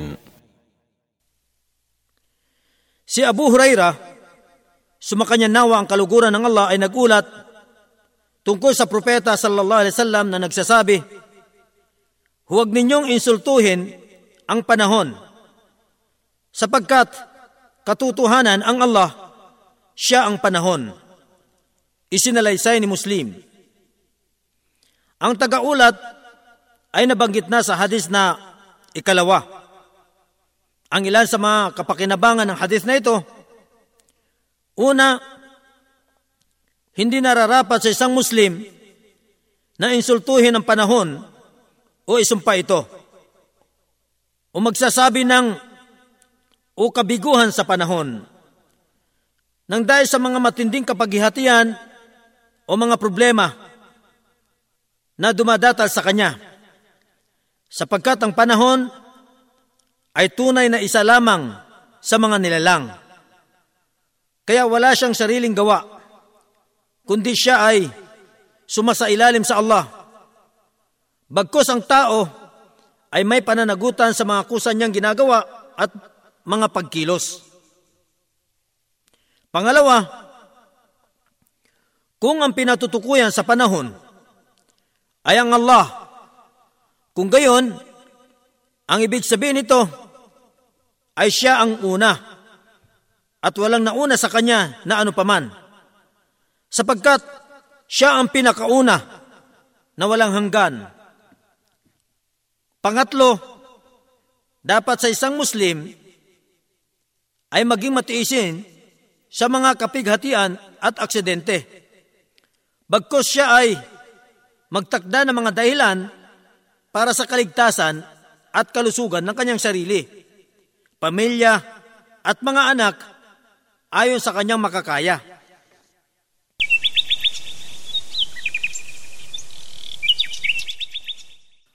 Ang ikatatlumpot tatlo na hadith.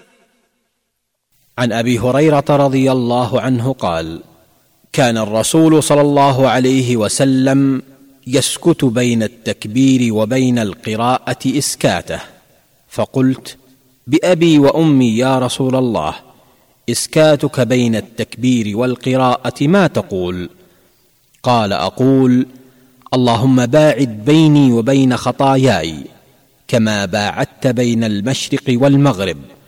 اللهم نقني من الخطايا كما ينقى الثوب الأبيض من الدنس. اللهم اغسل خطاياي بالماء والثلج والبرد. صحيح البخاري. رقم الحديث سبعمائة وأربعة وأربعين. وصحيح مسلم. رقم الحديث مئه وسبعة وأربعون. بين قوسين خمسمائة وثمانية وتسعين. واللفظ للبخاري. Si Abu Huraira, sumakanya nawa ang kaluguran ng Allah ay nagulat. Lagi nang tumitigil ang sugo ng Allah sallallahu alaihi wasallam sa pagitan ng takbiratul ihram at ng pagbasa ng al-Fatiha ng saglit. Kaya aking sinabi, ang aking ama at ina ay pantubos ko para sa iyo, usugo ng Allah. Ano po ang iyong sinasambit sa pagtigil mo sa pagitan ng takbiratul haram at ng pagbasa ng Al-Fatiha? Siya ay nagsabi na ganito, Allahumma ba'id baini wa baina khatayay kama ba'adta baina al-mashriq wal-maghrib Allahumma naqqini min al-khataya كما ينقي الثوب الابيض من الدنس اللهم اغسل خطاياي بالماء والثلج والبرد na ang ibig sabihin nito, O Allah, ilayo mo po ako mula sa aking mga pagkakasala, katulad ng paglayo mo sa pagitan ng silangan at kanluran. O Allah, Dalisayin mo po ako sa aking mga pagkakasala, katulad ng pagdalisay mo sa puting tela mula sa dumi. O Allah, linisin mo po ang aking mga pagkakasala ng tubig, yelo at nebe. Isinalaysay ni Al-Bukhari. Ang tagaulat ay nabanggit na sa hadis na ikalawa ang ilan sa mga kapakinabangan ng hadith na ito, una, dapat sa isang Muslim na maging masigasig sa pagsasaulo ng dakilang panalangin na ito. Pangalawa, ipinahiwatig ng hadith na ito ang pagiging lehitimo ng pagbasa sa dua na ito sa pagitan ng takbiratul ihram at ng surah al-Fatiha bilang paggaya sa propeta sallallahu alaihi wasallam. Pangatlo, hinihimok ng hadith na ito ang pag-iwas sa mga kasalanan at sa mga lugar nito.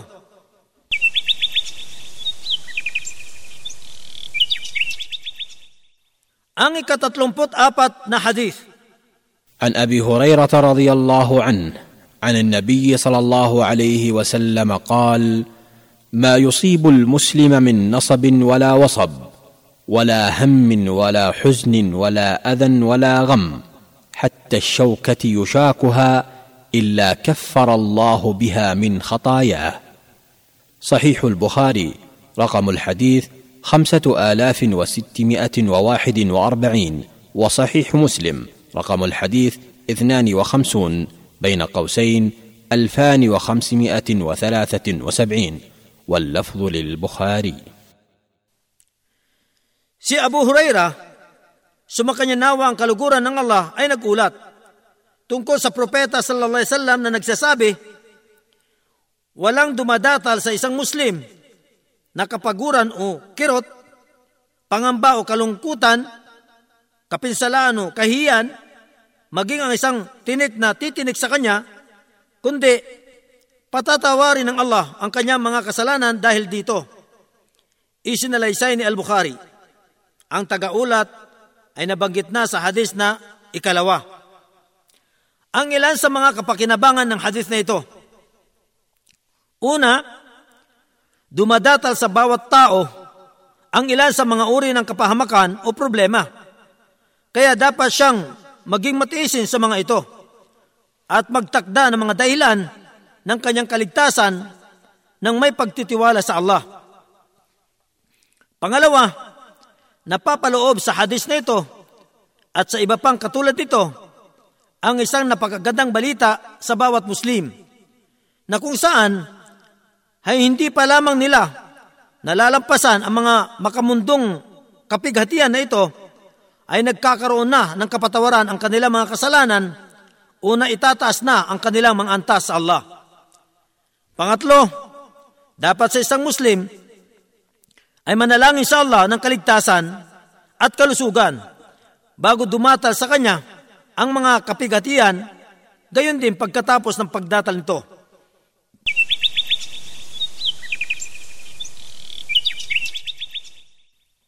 Ang ikatatlumpot lima na hadith. عن علي بن ابي طالب رضي الله عنه يقول ان نبي الله صلى الله عليه وسلم اخذ حريرا فجعله في يمينه وأخذ ذهبا فجعله في شماله ثم قال إن هذين حرام على ذكور أمتي.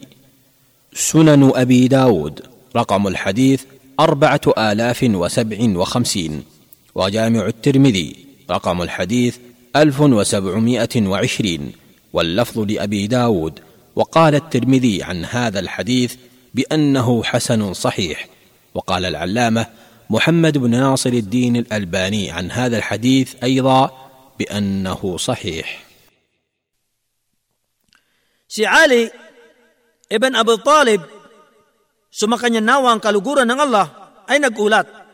Kanyang sinasabi, katotohanang kumuha ang propeta ng Allah sallallahu alaihi wasallam ng isang sutla at iniligay ito sa kanyang kanang kamay Pagkatapos ay kumuha naman ng isang kapirasong ginto at inilagay niya ito sa kanyang kaliwang kamay. At tuloy na sinabi, ang dalawang ito ay ipinagbabawal sa mga kalalakihan na aking mga tagasunod. Isinalaysay ni Abu Dawud. Ang tagaulat ng hadith na ito, siya si Abul Hasan, Ali ibn Abi Talib, ibn Abdul Muttalib, Al-Hashimi, mula sa angka ng Quraysh, sumakanya nawa ang kaluguran ng Allah, siya ay sinilang sa petsa na ikalabing tatlo sa buwan ng Rajab, taong ikadalawamput tatlo sa Hijri, o labing pito sa buwan ng Marso, limang daan at uh, siyam na siyam sa Petsang Gregorian. Siya ay pinsang buo ng sugo sallallahu alaihi wasallam at manugang nito. At siya ang pinakaunang yumakap sa Islam sa mga kabataan.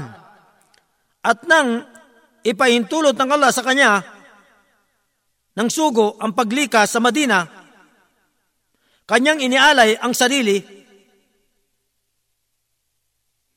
At natulog siya sa higa ng sugo ng Allah sallallahu alaihi wasallam na isinesakripisyo ang kanyang sarili at espiritu. Kaya't inakala ng mga Quraysh na siya ang sugo ng Allah. Subalit, nang malaman ng mga Quraysh na ito ay isang panlilin lang, sinaktan nila siya.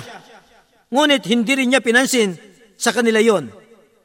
Bagkos, nagsimula siyang ipamigay at ibalik ang mga bagay na ipinagkatiwala sa kanya ng sugo ng Allah. Sa mga may-ari nito, nang malapit na siyang lumikas. Nakapagsalaysay siya sa mga aklat ng hadith ng limang daan at uh, tatlumput anim na hadith. Siya ay may kagandahang mukha. Ang kanyang mukha ay parang tulad ng sa kabilugan ng buwan sa ganda. Siya ay tumanyag sa kanyang kagalingan sa paghatol at pagbigay ng sariling opinyon sa pagpapasya. Sa kaalaman, sa aklat ng Allah at sa pag-unawa sa mga kahulugan at pahiwatig nito. Gayon din naman na siya ay naging tanyag sa katapangan, katalinuhan, kagandahan ng pagtalumpati at kahusayan sa pagsasalita.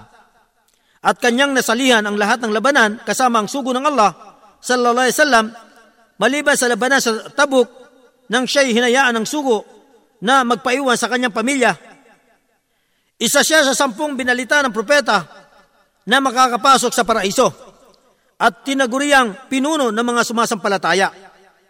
At isa sa apat na binansagan ng mga napatnubayang tagapaghalili na kung saan ay hinirang siya bilang tagapaghalili sa taon na ikatatlumput lima sa Hijri sa Madina. Pagkatapos ng pagkapaslang kay Uthman ibn Affan, sumakanya nawang kaluguran ng Allah at kanyang itinakda ang kufa na kabisira nito.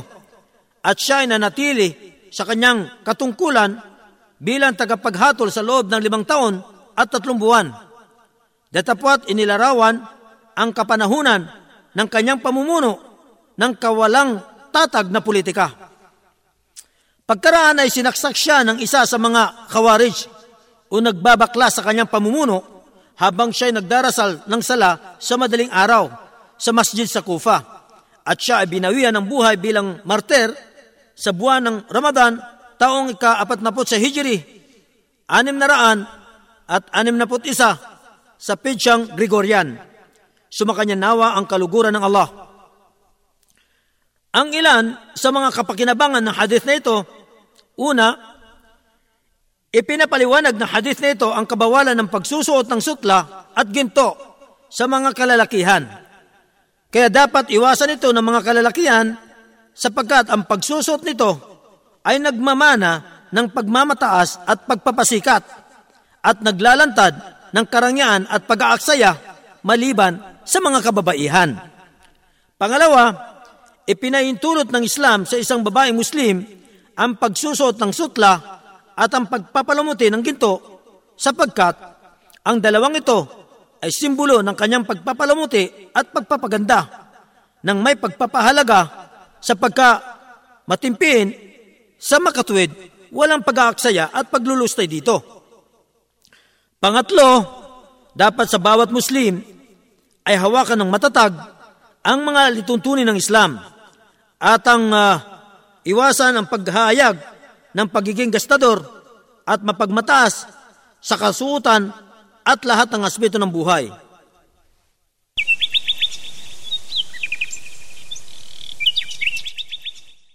Ang ikatatlumput anim na hadith عن ابي امامه الباهلي قال قلت يا رسول الله مرني بامر ينفعني الله به قال عليك بالصيام فإنه لا مثل له. سنن النسائي رقم الحديث ألفان ومائتين وواحد وعشرين. قال العلامة محمد بن ناصر الدين الألباني عن هذا الحديث بأنه صحيح. Si Abu Umama Al-Bahili, sumakanya nawa ang kaluguran ng Allah, ay nagulat. Kanyang sinabi, Usugo ng Allah, utusan mo po ako ng isang uh, pag-uutos na naway gawin ito sa akin ng Allah na kapakipakinabang. Siya ay nagsabi, ikaw ay mag-ayuno sapagkat walang katulad ito. Isinalaysay ni An-Nisai. Ang tagaulat ng hadith na ito, siya si Abu Umama, Suday ibn Ajlan ibn Wahab al-Bahili, isang banal na sahabi o kasamahan ng propeta at isang mapagpakasakit. Gustong gusto niya makibaka sa paglaban sa landas ng Allah. Kaya lagi siya nakadikit at sumasama sa propeta sallallahu alaihi wasallam sa lahat ng kanyang pakikipaglaban. Ni hindi siya lumiban sa isang labanan at hindi rin siya nabibigo sa pagkikipaglaban sa landas ng Allah.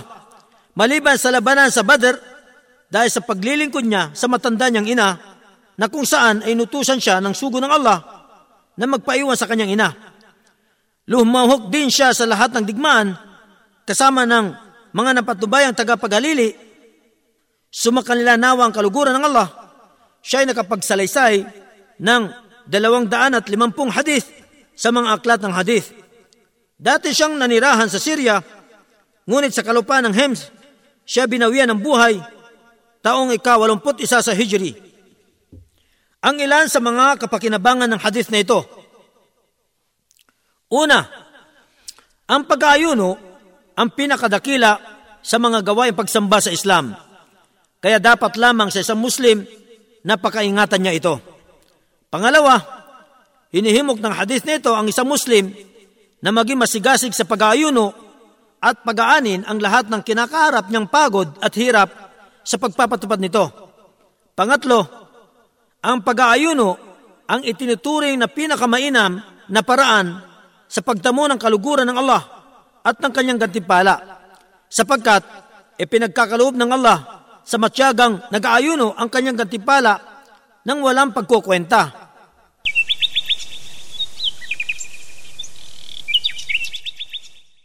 Ang ikatatlumput pito na hadith. عن أبي هريرة رضي الله عنه عن النبي صلى الله عليه وسلم قال إن الدين يسر ولن يشاد الدين أحد إلا غلبه فسددوا وقاربوا وأبشروا واستعينوا بالغدوة والروحة وشيء من الدلجة. صحيح البخاري رقم الحديث تسعة وثلاثون وصحيح مسلم رقم الحديث ستة وسبعون. بين قوسين الفان وثمانمائه وسته عشر واللفظ للبخاري Si Abu Huraira, sumakanya nawang kaluguran ng Allah ay nagulat tungkol sa propeta sallallahu alaihi wasallam na nagsasabi, katotohanan, ang reliyong Islam ay madali at tunay na walang sino mang nagpapakahirap sa reliyon kundi nadadaig siya nito. Kaya, panatiliin ang kawastuhan at katamtaman o ang malapit dito. Bagkos magbigay ng magandang balita. Kaya, gawing gabay sa inyong pagsamba ang madaling araw, ang dapit hapon at ang ilang bahagi ng huling gabi. Isinalaysay ni Al-Bukhari. Ang tagaulat ay nabanggit na sa hadis na ikalawa. Ang ilan sa mga kapakinabangan ng hadis na ito. Una, ang Islam ay relihong katamtaman sa lahat ng bagay kaya wala itong pagpapahirap at pagpapalabis. Pangalawa, kapag ang isang tao ay nagmalabis sa mga pang-islamikong bagay o sa pagsamba at tinalikuran ang kagandang loob at ang kahinahunan dito, siya ay tunay na mahirapan dito at matitigil. Pangatlo, ang pamamaraan ng Islam ay ang pagsunod sa katamtaman sa lahat ng bagay, maging sa mga gawaing pagsamba, sa pag-aanyaya sa Allah sa edukasyon, sa pagtuturo at pakikitungo at sa lahat ng mga bagay na pangreliyon at pangmundo.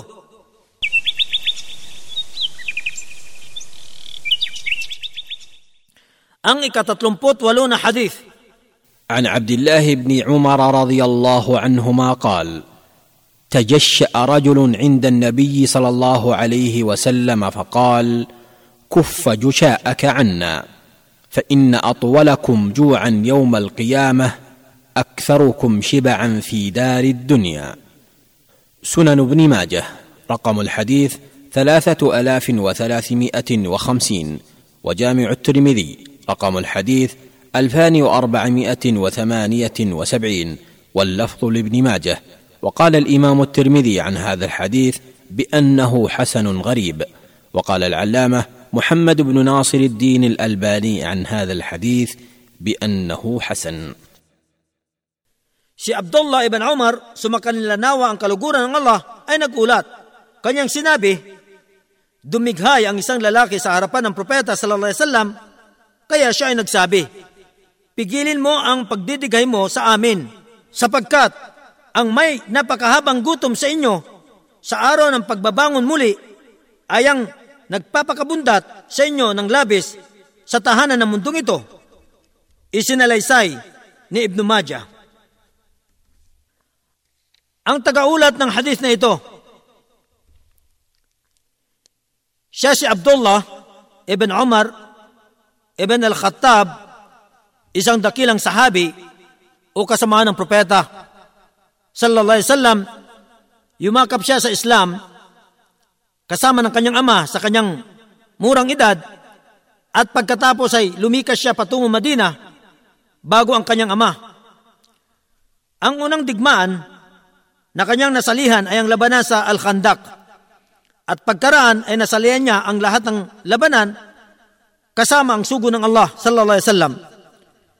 Meron din siyang bahagi sa mga malalaking tagumpay o pagsakop ng Islam sa Ehipto, Syria, Iraq, Basra at Persya. Siya, sumakanya nawa ang kaluguran ng Allah, ay isang magiting at matapang at naibibilang sa mga pantas na kasama ng propeta sa Islam. Ang kanyang naiulat ay umabot ng dalawang libo, anim na raan at tatlumpung hadith. Siya ay naging isang magandang halimbawa sa pagsamba at kabanalan. At siya binawian ng buhay sa Makkah sa taong ikapitumput-tatlo sa Hijri sa edad niyang walumput-anim na taon. Ang ilan sa mga kapakinabangan ng hadith na ito. Una, ipinapaliwanag ng hadith na ito na ang pagdighay sa harapan ng mga tao ng mataas na boses ay isang kapintasan sapagkat ito ay nakamumihing tinig kaya dapat lamang na iwasan ito. Pangalawa, hindi nararapat sa isang Muslim na magpalabis sa pagkain at inumin sapagkat ililihis siya nito sa kasiglahan, sa kaalaman, sa gawain, sa pagsamba at paggawa ng kabutihan. Pangatlo, ang halaga ng tao ay nasa kanyang gawain, sa kanyang production at sa kanyang opinyon at hindi sa dami ng kanyang pagkain, inumin at pagtulog. Pang-apat, dapat sa bawat Muslim ay maging katamtaman sa paggugol ng kayamanan sa kanyang pagkain at inumin upang hindi malagay sa problema ng kahirapan at pagmamalimos sa mga tao.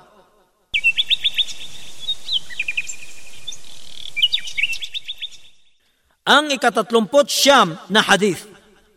عن أنس بن مالك رضي الله عنه عن النبي صلى الله عليه وسلم قال اعتدلوا في السجود ولا يبسط أحدكم ذراعيهم بساط الكلب صحيح البخاري. رقم الحديث ثمانمائة واثنين وعشرين. وصحيح مسلم. رقم الحديث مئتان وثلاثة وثلاثين. بين قوسين أربعمائة وثلاثة وتسعين. واللفظ للبخاري. Si Anas ibn Malik, sumakanya nawa ang kaluguran ng Allah ay nagulat tungkol sa propeta na nagsasabi, ituwid ang iyong mga likod sa pagpapatira pa at huwag iunat ng isa sa inyo ang kanyang mga braso ng tulad ng pag-uunat ng aso. Isinalaysay ni Al-Bukhari. Ang tagaulat ay nabanggit na sa hadis na ikaanim. Ang ilan sa mga kapakinabangan ng hadis na ito. Una, ipinapaliwanag ng hadis na ito ang kahalagaan ng pagiging ganap na matuwid sa pagpapatirapa. Kaya hindi dapat nakabaluktot ang nagsasagawa ng sala at hindi rin dapat kumiling sa bahaging kanan o sa kaliwa habang nagpapatirapa Datapot, siya ay magpakatuwid. Pangalawa, dapat sa isang nagpapatirapa ay ilapat ang kanyang mga palad sa lupa at iangat ang kanyang mga siko sa lupa nang walang pamiminsala sa sinumang nasa bahaging kanan niya o sa kaliwa. Pangatlo, dapat sa isang Muslim ay maglaan ng pagsisikap at oras upang malaman ang wastong pamamaraan ng pagsasagawa ng sala ng ganap na kataimtiman at kahinahunan.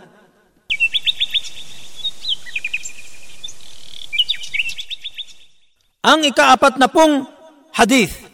عن طارق بن اشيم الاشجعي رضي الله عنه قال كان الرجل اذا اسلم علمه النبي صلى الله عليه وسلم الصلاه ثم امره ان يدعو بهؤلاء الكلمات اللهم اغفر لي وارحمني واهدني وعافني وارزقني صحيح مسلم رقم الحديث خمسة وثلاثون بين قوسين ألفان وستمائة وسبعة وتسعين Si Tariq ibn Ashyam al-Ashja'i, sumakanya nawa ang kaluguran ng Allah, ay nagulat.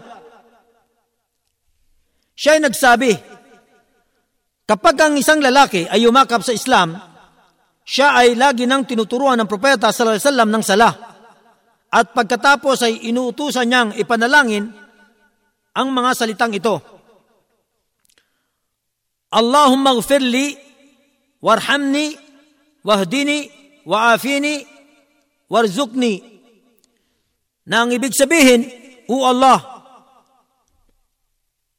patawarin mo po ako at kahabagan. Patnubayan mo po ako at bigyan ng kalusugan at kabuhayan. Isinalaysay ni Muslim. Ang tagaulat ng hadith na ito, Siya si Tariq ibn Ashyam Mas'ud al-Ashja'i na taga Kufa. Sumakanya nawa ang kaluguran ng Allah. Isa siya sa mga kasamaan ng sugo ng Allah. Siya ay ama ni Abu Malik Saad ibn Tariq al-Ashja'i at ang pangalan ni Abu Malik ay Saad. Ang sahabi na ito ay taga Kufa. Nakapag-ulat mula sa kanyang anak na lalaki na si Abu Malik. Si Tariq ibn Ashyam al-Asja'i, sumakanya nawa ang kaluguran ng Allah, ay nakapag-ulat ng apat na hadith lamang sa mga aklat ng hadith. Ang ilan sa mga kapakinabangan ng hadith na ito, una, tinitipon ng panalangin na ito sa isang Muslim ang lahat ng dahilan ng kaligayahan, kaligtasan at kalusugan sa mundong ito at sa huling araw. Pangalawa, dapat sa bawat Muslim na maging masigasig sa panalangin na itinuturo sa kanya ng propeta sallallahu alaihi wasallam sapagkat ito ang magpapalapit sa kanya sa Allah. Pangatlo, dapat pagbutihin ng bawat Muslim ang panalangin sa Allah ng may katapatan, pag-asa at pagkatakot.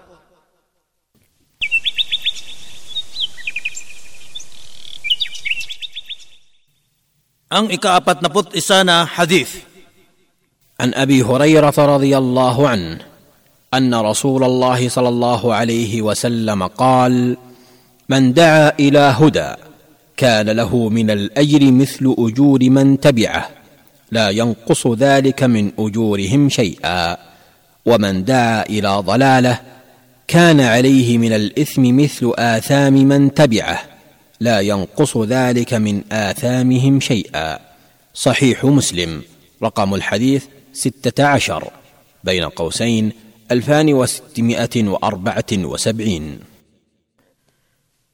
Si Abu Huraira, sumakanya nawa ang kaluguran ng Allah ay nagulat na ang sugo ng Allah sallallahu alaihi wasallam ay nagsabi, Sino man ang nag-anyaya tungo sa kapatnubayan, siya ay magkakaroon ng gantimpala ng tulad ng mga gantimpala ng mga taong sumunod sa kanya. Ni hindi ito maibabawas mula sa kanilang mga gantimpala kahit bahagya. At sino man ang nag-anyaya tungo sa pagkaligaw, siya ay magkakaroon din ng kasalanan ng tulad ng mga kasalanan ng mga taong sumunod sa Kanya, ni hindi ito may babawas sa kanilang mga kasalanan kahit bahagya. Isinalaysay ni Muslim. Ang tagaulat ay nabanggit na sa hadis na ikalawa. Ang ilan sa mga kapakinabangan ng hadis na ito, una, ipinapaliwanag ng hadis na ito ang kahalagaan ng pagpapalaganap sa Islam at ang pagtuturo nito ng may mahusay na paraan at tiyak na kaalaman. Pangalawa, dapat ang pag-aanyaya sa Allah, ang pagpapalaganap sa Islam at ang pagtuturo nito ay nasa pinakamahusay na paraan at pinakamaganda na lehitimong pamamaraan at mabisa sa lahat ng kapaligiran at komunidad.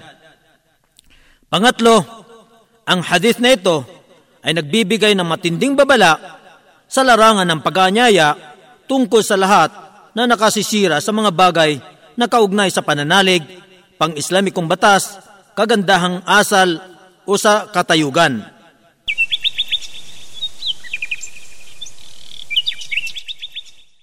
Ang ikaapat na put dalawa na hadith.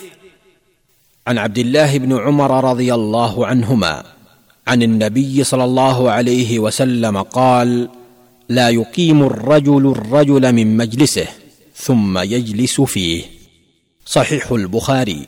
رقم الحديث ستة آلاف ومئتين وتسعة وستين. وصحيح مسلم. رقم الحديث سبعة وعشرون. بين قوسين ألفان ومئة وسبعة وسبعين. واللفظ للبخاري. Si Abdullah ibn Umar, sumakanila nawa ang kaluguran ng Allah ay nagulat tungkol sa propeta sallallahu alaihi wasallam na nagsasabi, Huwag patayuin ng isang lalaki ang ibang tao mula sa kinaupuan nito sa pagpupulong at pagkatapos ay uupo siya rito. Isinalaysay ni Al-Bukhari. Ang tagaulat ay nabanggit na sa hadis na ika-38.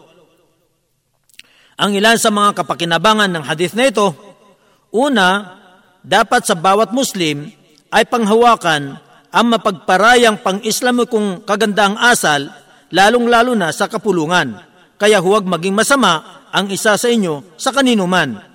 Pangalawa, ipinapaliwanag ng hadith na ito na ang ilan sa mga kagandang asal sa kapulungan ay huwag angkinin ang karapatan ng isang Muslim sapagkat ito ay magiging dahilan ng pagkakaroon ng puot at hinanakit sa pagitan ng mga kaanib ng kapisanan.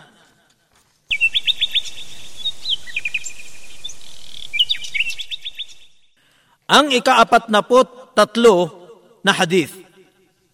عن ابي قتاده رضي الله عنه قال قال النبي صلى الله عليه وسلم الرؤيا الصالحه من الله والحلم من الشيطان فاذا حلم احدكم حلما يخافه فليبصق عن يساره وليتعوذ بالله من شرها فإنها لا تضره.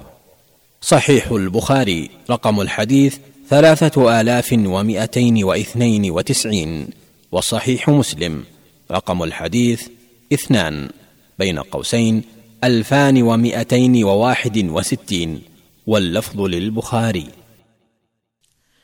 Si Abu Qatada, sumakanya nawa ang kaluguran ng Allah ay nagulat. Kanyang sinabi, sinabi ng propeta sallallahu alaihi wasallam, ang magandang pangitain ay mula sa Allah, samantalang ang panaginip ay mula kay Satanas.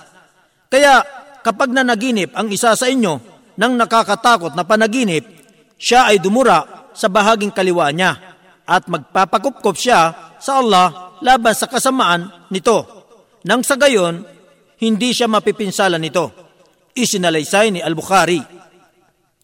Ang tagaulat ng hadith na ito, siya si Abu Qatada ibn Rabia mula sa angkan ng mga ansar, isa sa mga kagalang-galang na sahabi o kasama ng propeta, siya ay nakibaka sa mga digmaan at labanan at lagi niyang binabantayan ng propeta sallallahu alaihi wasallam at inaalagaan sa paglalakbay. Ipinadala siya ni Umar Ibn al-Khattab, sumakanya nawa ang kaluguran ng Allah bilang pinuno ng hukbong sandatahan para puksain ang mga Persya. Kaya siya mismo ang nakapaslang sa hari nila sa sarili niya mga kamay. Nagkakaiba ang mga ulat sa lugar at petsa ng kanyang kamatayan. May nagsasabing namatay siya sa Kufa o sa Iraq taong ika-38 sa Hijri. Si Ali ang nagsagawa ng sala para sa kanya, sumakanya nawa ang kaluguran ng Allah datapwat mayroong nagsasabi na siya ay namatay sa Madina taong ika-54 sa Hijri at mayroon din nagsasabi na hindi ganito. Ang ilan sa mga kapakinabangan ng hadith na ito. Una, ipinapaliwanag ng hadith na ito ang ilan sa mga kagandang asal sa pangitain. Kaya kapag nakakita ang isang Muslim sa kanyang pagtulog ng isang bagay na kinasusuklaman niya, sa gayon huwag niyang isalaysay ito sa kaninuman at uh, magpapakupkop siya sa Allah laban sa isinumpang demonyo at sa lahat ng kasamaan ng mga nakita niya sa pagtulog at dudura siya sa bahaging kaliwa niya ng tatlong beses. Nang sa gayon ay hindi siya mapipinsala ng mga nakita niya sa pagtulog at mapanatag ang kanyang puso at huwag siyang mag-alala at mabalisa. Pangalawa, dapat sa isang Muslim ay huwag ibaling ang pansin sa mga pag-uudyok ni Satanas sa lahat ng bagay ayon sa pangkalahatang pananaw at sa mga bagay kaugnay sa pangitain at panaginip sa partikular na pananaw. Dahil si Satanas ay napakamasigasig sa pagpapalaganap ng lahat ng nakapipinsala sa isang Muslim.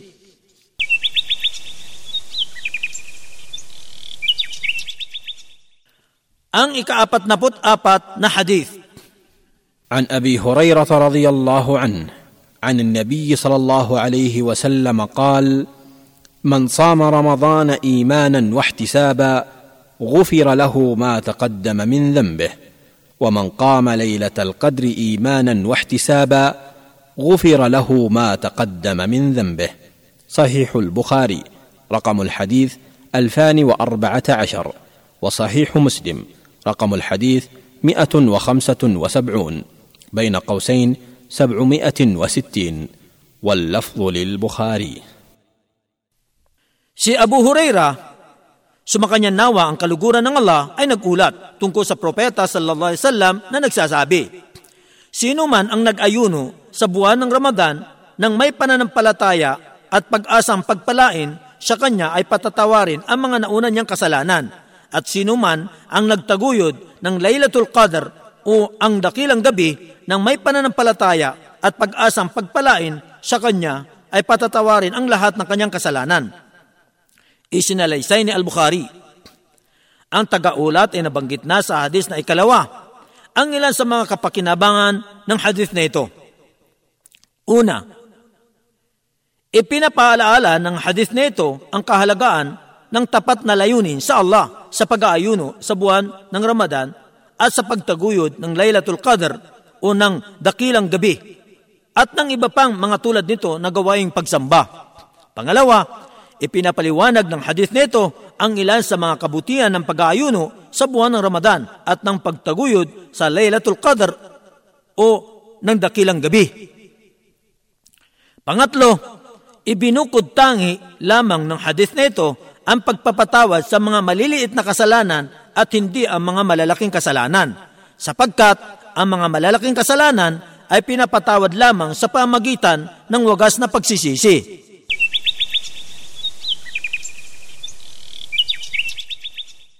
Ang ikaapat lima na hadith. عن عائشة رضي الله عنهما قالت: سرق لها شيء فجعلت تدعو عليه. فقال لها رسول الله صلى الله عليه وسلم لا تسبخي عنه. سنن أبي داود رقم الحديث أربعة آلاف وتسعمائة وتسعة. قال العلامة محمد بن ناصر الدين الألباني عن هذا الحديث بأنه حسن.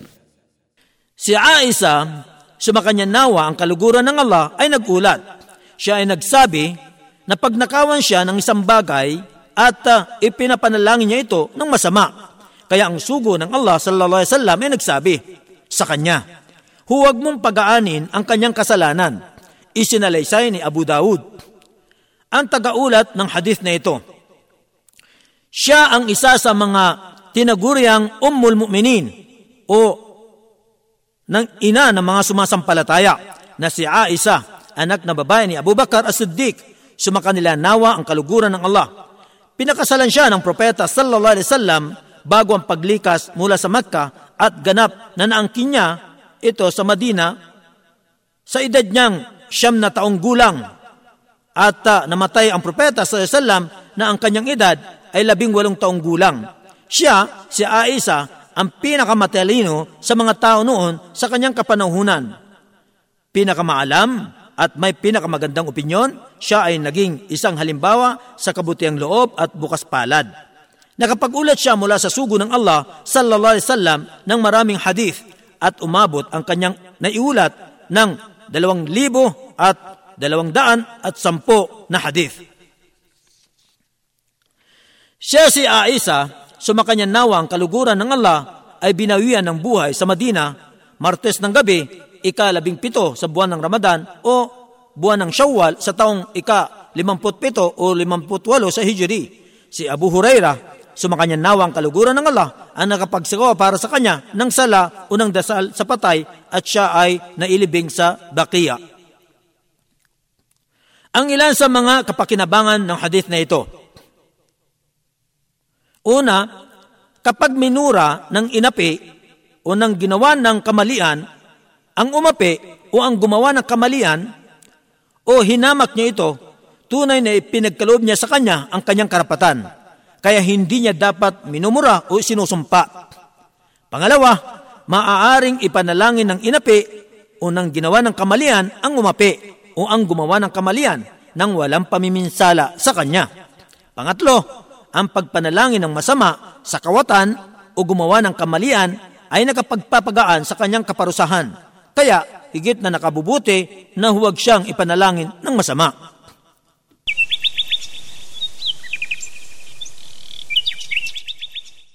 Ang ikaapat na anim na hadith. عن عبد الله بن عمر رضي الله عنهما قال قال رسول الله صلى الله عليه وسلم انهكوا الشوارب وأعفوا اللحى. صحيح البخاري. رقم الحديث خمسة آلاف وثمانمائة وثلاثة وتسعين. وصحيح مسلم رقم الحديث اثنان وخمسون. بين قوسين مئتان وتسعة وخمسون. واللفظ للبخاري. Siya si Abdullah ibn Umar, sumakanila nawang kaluguran ng Allah, ay nagulat. Siya ay Sinabi ng sugo ng Allah sallallahu alaihi wasallam, putulan ninyo ang inyong mga bigote at hayaan na lamang ninyo ang inyong mga balbas. Isinalaysay ni Al-Bukhari. Ang tagaulat ay nabanggit na sa hadis na ika-38. Ang ilan sa mga kapakinabangan ng hadis na ito, una, hinihimok ng hadis na ito ang pagputol sa bigote upang hindi makapinsala sa kumakain at hindi maipon dito ang mga dumi. Pangalawa, dapat nahayaan na lamang ang balbas sa kalagayan nito, kaya hindi dapat pinuputulan ito o ahitin. Maliban na lamang kung ito ay humahampas na ng pahaba at pahalang. Sa gayon, maaari nang pumutol dito para sa kaayusan nito. Pangatlo, kabilang sa nakapagpapaligaya sa isang Muslim ay ang pagsunod sa Allah at sa kanyang sugo ng may katotohanan at katapatan.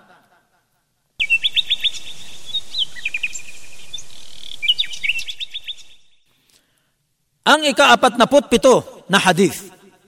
عن ابي هريره رضي الله عنه ان رسول الله صلى الله عليه وسلم قال لعن الله اليهود والنصارى اتخذوا قبور انبيائهم مساجد صحيح مسلم رقم الحديث واحد وعشرون بين قوسين خمسمائة وثلاثين وصحيح البخاري رقم الحديث ثلاثة آلاف وأربعمائة وثلاث وخمسين واللفظ لمسلم Si Abu Huraira, sumakanya nawa ang kaluguran ng Allah, ay nagulat na ang sugo ng Allah sallallahu alaihi wasallam ay nagsabi, Isinumpa ng Allah ang mga Hudyo at Krisyano dahil ginawa nila ang mga puntod ng kanilang mga propeta ng tulad ng mga masjid o ng bahay dasalan, isinalaysay ni Muslim. ang tagaulat ay nabanggit na sa hadis na ikalawa. Ang ilan sa mga kapakinabangan ng hadis na ito, una, ang hadis na ito ay nagbababala sa isang Muslim tungkol sa kalabisang pagdakila sa mga propeta, sa mga auliya o tagapagtanggol at sa mga matutuwid na tao upang maisara ang pintuan ng pagtatambal sa Allah. Pangalawa, ang paggawa o pagturing sa mga puntod ng tulad ng mga masjid ay isang gawaing hindi mabuti. Kaya nagiging kasumpa-sumpa ito sa Allah.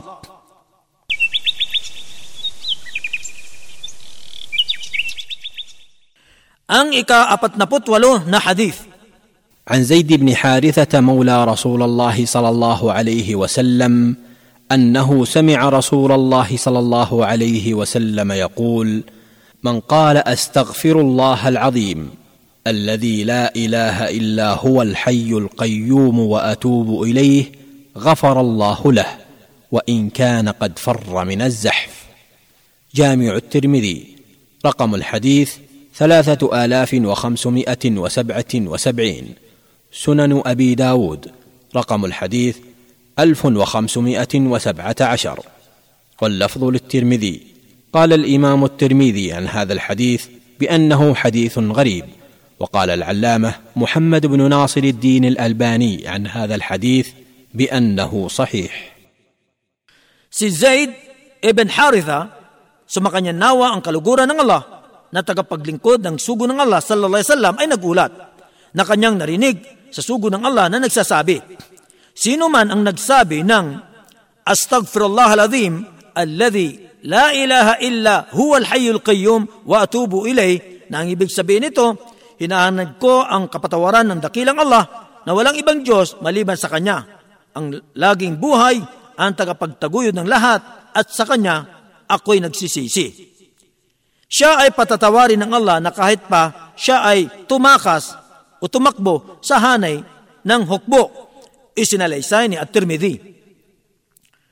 Ang tagaulat ng hadith na ito, siya si Zaid ibn Haritha al-Kalbi. Sumakanya nawa ang kaluguran ng Allah, isang dakilang sahabi o kasamahan ng propeta.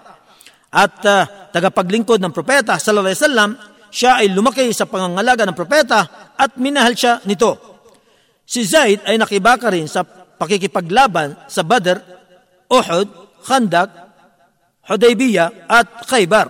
Siya ay isa sa mga kilalang tagapana at siya ay naipadala ng sugo ng Allah sallallahu alaihi wasallam sa maraming labanan. Si Zaid ibn Haritha ang nakasama ng propeta sallallahu alaihi wasallam nang siya ay maglakbay patungo sa Taif. Subalit, ginipit ng mamamayan ng Taif ang propeta sallallahu alaihi wasallam at pinagbato nila siya hanggang sa nagdugo ang kanyang marangal na mga paa. Lagi siyang pinoprotektahan ni Zaid sa sarili niya hanggang sa siya ay nasugatan sa ulo. Si Zaid ibn Haritha ay namatay bilang isang martir sa labanan sa Mu'ta sa taong ika-walo sa Hijri. Kaya, nang umabot sa sugo ng Allah sallallahu alaihi wasallam ang balita ng pagkamatay ni Zaid ibn Haritha bilang isang martir, sumakanya nawa ang kaluguran ng Allah. Siya ay labis na nagluksa at nalungkot. Kaya, ipinanalangin niya siya ng maraming kapatawaran. Ang ilan sa mga kapakinabangan ng hadith na ito. Una, napapaloob sa hadith na ito ang ilan sa mga kabutihan ng paghingi ng kapatawaran sa dakilang formula na ito. Astaghfirullah al-azim alladhi la ilaha illa huwa al-hayyul qayyum wa atubu ilayh. Kaya dapat lamang na maging madalas ang pagbasa sa dua o sa panalangin na ito. Pangalawa, dapat sa isang Muslim ay maging tapat sa Allah sa paghingi niya ng kapatawaran. Pangatlo, ipinapahiwatig ng dakilang dua na ito na pinatatawad ng Allah ang malaking kasalanan na hindi nakaugnay sa mga karapatan ng mga tao tulad ng pagtakas sa kasagsagan ng pakikipaglaban sa mga hindi sumasampalataya.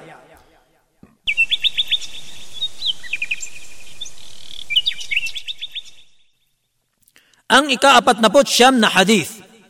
عن انس رضي الله عنه عن النبي صلى الله عليه وسلم قال سووا صفوفكم فان تسويه الصفوف من اقامه الصلاه صحيح البخاري رقم الحديث سبعمائه وثلاثه وعشرين وصحيح مسلم رقم الحديث مئه واربعه وعشرون بين قوسين اربعمائه وثلاثه وثلاثين واللفظ للبخاري Si Anas, sumakanya nawa ang kaluguran ng Allah ay nagulat tungkol sa propeta sallallahu alaihi wasallam na nagsasabi, Panatilihing matuwid ang inyong mga linya sapagkat ang pagtutuwid sa mga linya ay kabilang sa kabuuan o kabutihan ng sala o ng padarasal. Isinalaysay ni Al-Bukhari. Ang tagaulat ay nabanggit na sa hadis na ika-anim. Ang ilan sa mga kapakinabangan ng hadis na ito Una, hinihimok ng hadith na ito ang pagiging matuwid at maayos ng mga linya sapagkat ito ay kabilang sa kaganapan ng sala. Pangalawa, ang pagtutuwid sa mga linya ay hindi kailangan na makasakit ng ibang nagdarasal o makaantala ng katahimtiman ng kanilang pagdarasal. Sa makatuwid, ang nilalayon dito ay huwag sumulong at magpahuli sa mga linya, bagkos ay magdikit-dikit ang mga nagdarasal. Subalit, hindi ang ibig sabihin ng pagdikit-dikit ay ang gambalain ang ibang nagdarasal at antalahin ang kataimtiman ng kanilang pagdarasal, sapagkat ang kataimtiman ng pagdarasal ay isa sa pinakamahalagang mga saligan nito.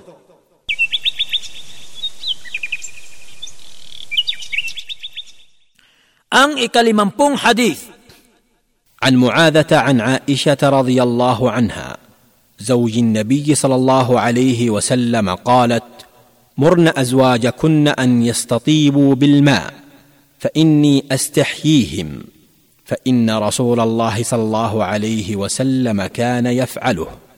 جامع الترمذي رقم الحديث تسعة عشر.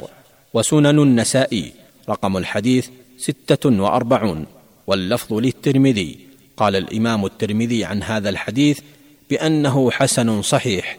وقال العلامة محمد بن ناصر الدين الألباني عن هذا الحديث بأنه صحيح. Muadha ay nagsalasay tungkol kay Aisha.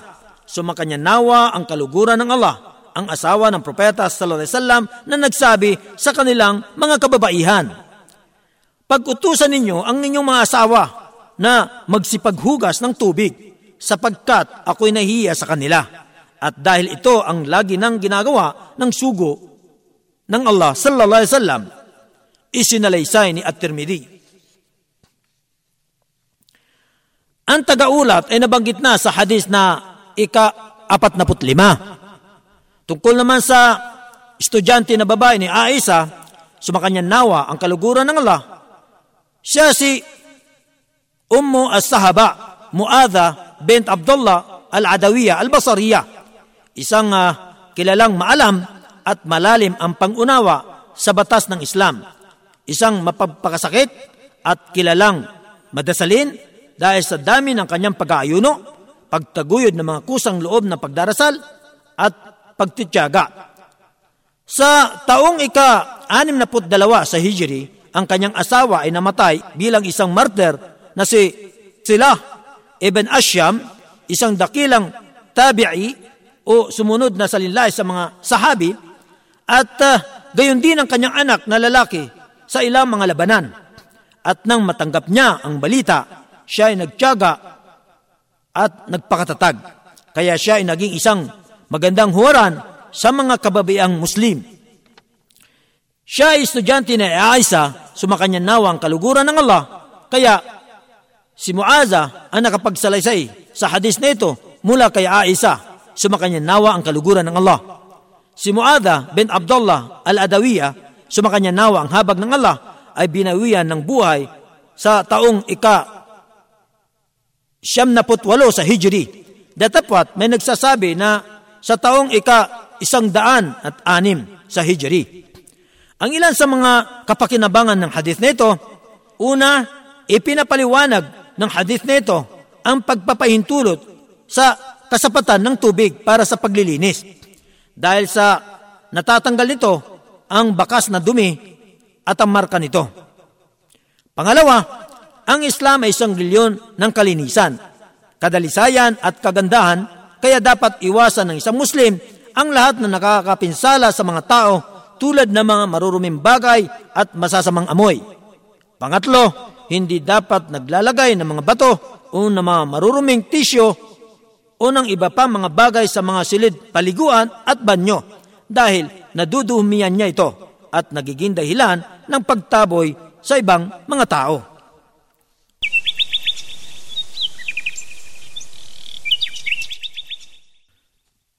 Ang uh, ikalimamput isa na hadith. عن أنس بن مالك رضي الله عنه قال قال نبي الله صلى الله عليه وسلم من نسي صلاة أو نام عنها فكفارتها أن يصليها إذا ذكرها. صحيح مسلم. رقم الحديث ثلاثمائة وخمسة عشر بين قوسين ستمائة وأربعة وثمانون. Si Anas ibn Malik, sumakanyan nawa ang kaluguran ng Allah ay nagulat. Siya ay nagsabi, Sinabi ng propeta sallallahu alaihi wasallam, sino man ang nakaligta ng isang sala o pagdarasal o nakatulugan niya ito, magkagayon, ang kabayaran nito ay isagawa niya ito sa oras na naalala niya. Isinalaysay ni Muslim ang tagaulat ay nabanggit na sa hadis na ika-anim.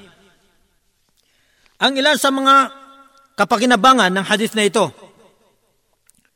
Una, ang kabayaran ng sala na nakatulugan ng isang Muslim o nakalimutan niya ay isagawa ito sa oras na naalala niya. Pangalawa, dapat sa isang Muslim ay pakaingatan ang pagsasagawa ng mga sala sa takdang mga oras nito nang walang pagpapabaya at katamaran.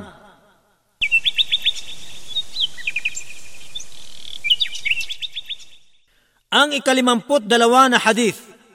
عن عائشة رضي الله عنها قالت: امرنا رسول الله صلى الله عليه وسلم ان نعق عن الغلام شاتين وعن الجاريه شاه سنن ابن ماجه رقم الحديث ثلاثة آلاف ومائة وثلاثة وستون قال العلامة محمد بن ناصر الدين الألباني عن هذا الحديث بأنه صحيح Si Aisa, sumakanya nawa ang kaluguran ng Allah ay nagulat. Siya ay nagsabi, Napag-utusan kami ng sugo ng Allah sallallahu alaihi wasallam na kumatay ng dalawang tupa para sa isang sanggol na lalaki bilang akika at uh, isang tupa para sa isang sanggol na babae. Isinalaysay ni Ibn Majah. Ang tagaulat ay nabanggit na sa hadis na ika-45. Ang ilan sa mga kapakinabangan ng hadis na ito, una, ipinapahiwatig ng hadis na ito ang pagkalehitimo ng akika o ang pagkatay ng tupa para sa bagong silang na sanggol. Sapagkat ito ay isang magandang suna o kaparaanan ng sugo na dapat itaguyod ng isang ama na Muslim kung siya ay may kakayahan nito. At uh, kakatay niya ito sa ikapitong araw simula sa pagkasilang ng sanggol o pagkalipas ng dalawang linggo o tatlong linggo.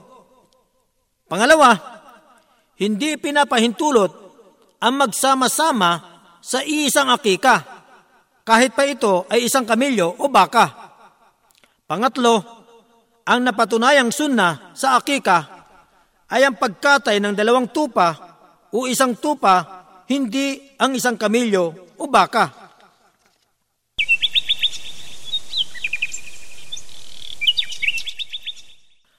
Ang ikalimamput tatlo na hadith.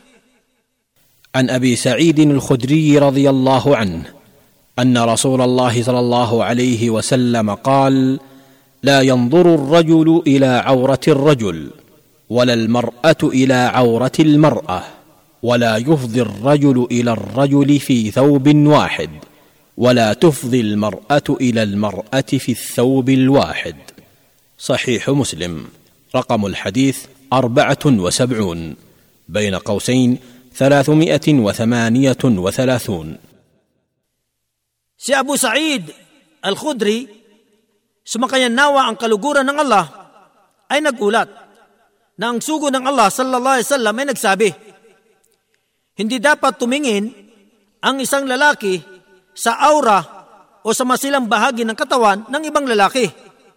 Gayon din ang isang babae sa aura ng ibang babae at hindi dapat magsuot ang dalawang lalaki sa isang damit. Gayon din ang dalawang babae sa isang damit. Isinalaysay ni Muslim. Ang tagaulat ay nabanggit na sa hadis na ikalima. Ang ilan sa mga kapakinabangan ng hadis na ito. Una, dapat ay tinatakpan ang aura ng lalaki at babae bilang pagpapahalaga sa kagandang asal at pag-iingat sa puri para sa karangalan ng babae at pag-aalaga sa kanya. Pangalawa, hindi pinapahintulot ang pagtingin sa aura maliban sa mag-asawa. Pangatlo, hindi dapat ilantad ang aura maging sa pag-iisa maliban na lamang kung para sa pangangailangan tulad ng paggamot.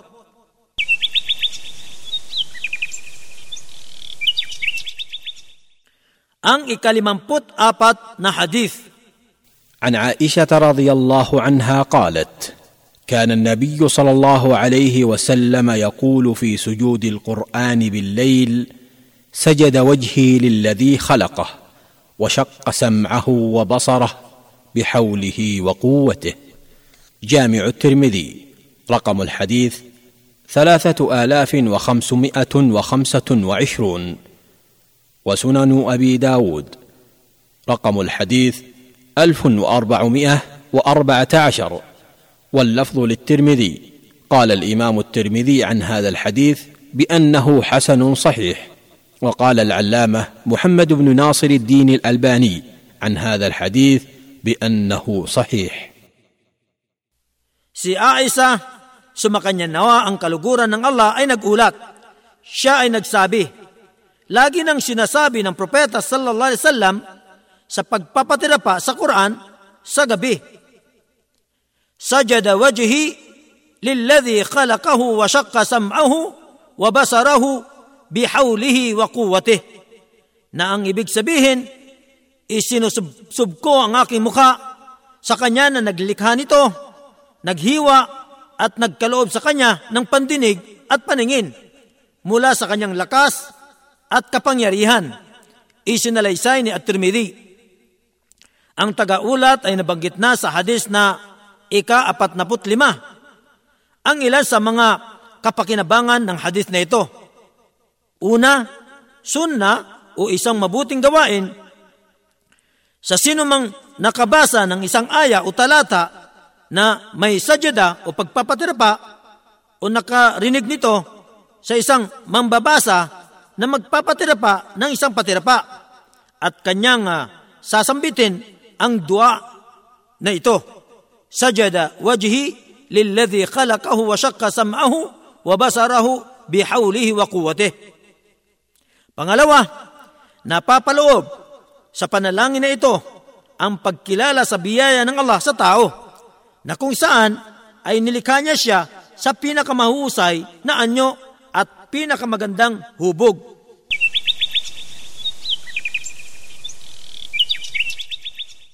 Ang ikalimamput lima na hadith. عن البراء رضي الله عنه يحدث عن النبي صلى الله عليه وسلم أنه قال في الأنصار لا يحبهم إلا مؤمن ولا يبغضهم إلا منافق فمن أحبهم أحبه الله ومن أبغضهم أبغضه الله صحيح البخاري رقم الحديث ثلاثة آلاف وسبعمائة وثلاثة وثمانون وصحيح مسلم رقم الحديث مئة وتسعة وعشرون بين قوسين خمسة وسبعون واللفظ لمسلم. سي البراء ثم كان ينوى أن قلقورا من الله أين قولات شاء أين سليساي tungkol sa propeta sallallahu alaihi wasallam na nagsasabi patungkol sa ان كان ng انصار Walang nagmamahal sa kanila kundi ang isang sumasampalataya at walang napupuot sa kanila kundi ang isang ipokrita. Kaya sino man ang magmahal sa kanila, mamahalin siya ng Allah. At sino man ang mapuot sa kanila, mapupuot sa kanyang Allah. Isinalaysay ni Al-Bukhari ang tagaulat ng hadith na ito. Siya si Abu Ammara Al-Barra ibn Al-Harith mula sa angka ng Ansar. Siya ay isang uh, dakilang sahabi o kasama ng propeta at napakadalubhasa niya sa batas. Ang ama niya ay saring sahabi o kasama ng propeta sallallahu alaihi wasallam at nasasaad sa aklat ni Al-Bukhari at Muslim ang tatlong daan at lima na hadith na kanyang naiulat. Siya ay nakibaka sa maraming labanan kasama ang sugo o ang propeta sallallahu alaihi wasallam at gayon din pagkaraan ng kamatayan ng propeta. Siya ay nanuluyan sa Kufa at tumira dito. Pagkaraan ay binawian siya ng buhay dito noong taong uh, ikapitumput dalawa sa Hijri. Datapot may nagsasabi na hindi ganito. Ang ilan sa mga kapakinabangan ng hadith na ito. Una, napapaloob sa hadith na ito ang napakadakilang mga kabutihan ng mga ansar o ng mga taga-Madina noon.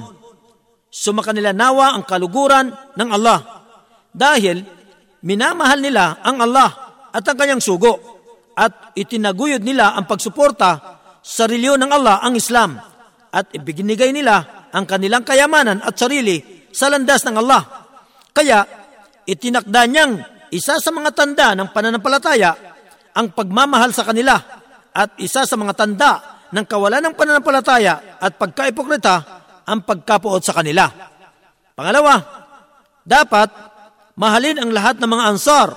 Sumakanila nawa ang kaluguran ng Allah at siya iyong mula sa angka ng Aus at Khadraj. Sila ang mga taga-suporta ng sugo ng Allah sallallahu alaihi wasallam kaya ipinagbabawal ang pagkapuot sa kanila bilang paalaala sa katayugan ng kanilang kadakilaan at karangalan ng kanilang mga gawa.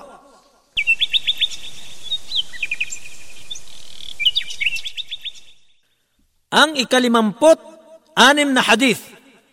عن ابي هريره رضي الله عنه عن النبي صلى الله عليه وسلم قال لو اخطاتم حتى تبلغ خطاياكم السماء ثم تبتم لتاب الله عليكم. سنن ابن ماجه رقم الحديث أربعة آلاف ومئتان وثمانية وأربعون. قال العلامة محمد بن ناصر الدين الألباني عن هذا الحديث بأنه حسن صحيح. Si Abu Huraira, sumakanya nawa ang kaluguran ng Allah ay nagulat tungkol sa propeta sallallahu alaihi wasallam na nagsasabi, Kung kayo man ay nagkasala hanggang sa umabot sa kalangitan ang inyong mga pagkakasala at pagkatapos ay pinagsisiyan nyo ito, katiyakang patatawarin kayo ng Allah. Isinalaysay ni Ibn Majah. Ang tagaulat ay nabanggit na sa hadis na ikalawa. Ang ilan sa mga kapakinabangan ng hadis na ito. Una, dapat sa isang tao ay huwag mawalan ng pag-asa sa habag ng Allah at panatiliin ang magandang pagtingin sa Allah at agad magsisi sapagkat tinatanggap ng Allah ang pagsisisi ng isang tao kapag siya ay wagas na nagsisisi. Pangalawa, hinihimok ng hadith na ito ang pagsisisi sa Allah gaano man kalaki ang mga kasalanan at pagkakasala. Datapot, hindi tatanggapin ito ng Allah maliban na lamang kung may isaalang-alang ang mga kahilingan nito tulad ng mga sumusunod. Una, na ang pagsisisi ay maging wagas sa mukha ng Allah at walang kalakip na paghahangad ng anupaman mula sa makamundong bagay o papuri ng mga tao. Pangalawa, ang pag-iwas sa kasalanan. Pangatlo, ang pagkakonsensya sa nagawang kasalanan. Pang-apat, ang matibay na pagpapasya na huwag nang ulitin ito. Panglima, ang pagbalik ng mga karapatan sa mga may-ari nito. Pang-anim, na mangyari ito bago pa man sumikat ang araw sa kanluran at bago lumantad ang tanda ng kamatayan.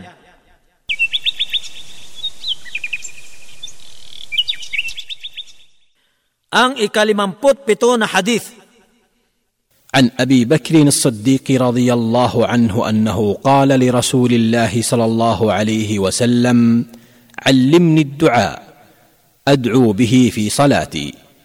قال قل اللهم إني ظلمت نفسي ظلما كثيرا ولا يغفر الذنوب إلا أنت فاغفر لي مغفرة من عندك وارحمني إنك أنت الغفور الرحيم.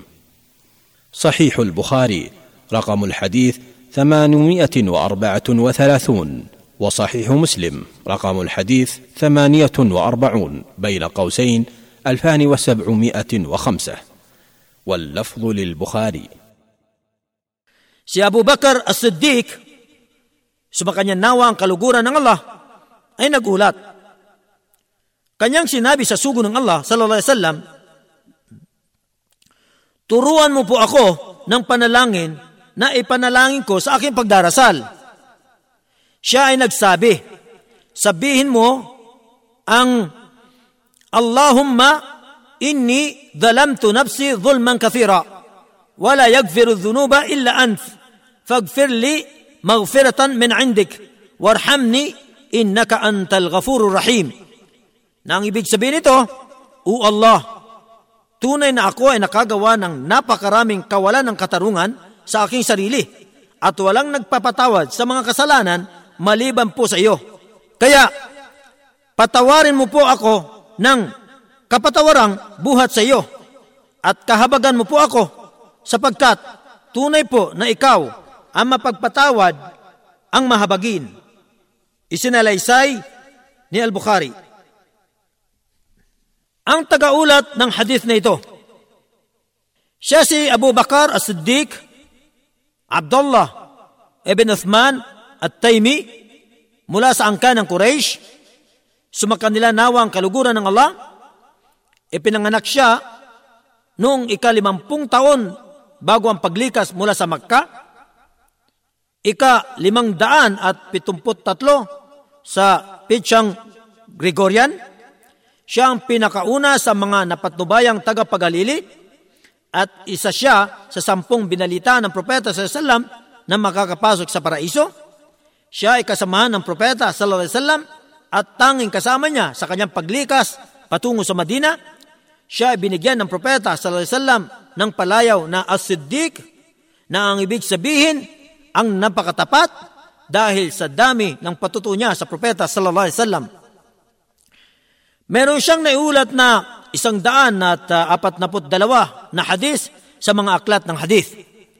Si Abu Bakar Siddiq, sumakanya nawa ang kaluguran ng Allah, ay ipinanganak sa Makkah. Siya ay isa sa mga mayaman at pinuno nila. Siya ang pinakaunang yumakap sa Islam sa mga kalalakihan na malaya o hindi alipin. Pagkaraan ay lumikas si Abu Bakar kasama ng propeta sallallahu alaihi wasallam mula sa Makkah patungo ng Madina, siya ay nakibaka sa pakikipaglaban sa labanan sa Badr at sa lahat ng labanan kasama ng Propeta sa Islam at siya ay may malalaking ginampanan sa pagsuporta sa Islam.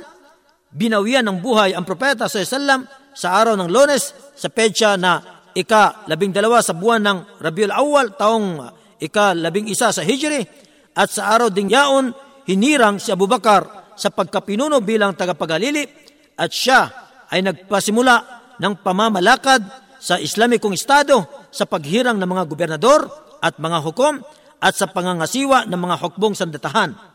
Hanggang sa sumailalim ang lahat ng mga kapuluang Arabo sa ilalim ng tuntunin ng Islam, siya rin ay nagpasimula sa pamamatnubay sa mga hukbong sandatahan ng Islam sa pagsakop sa Iraq at sa bansa ng Syria.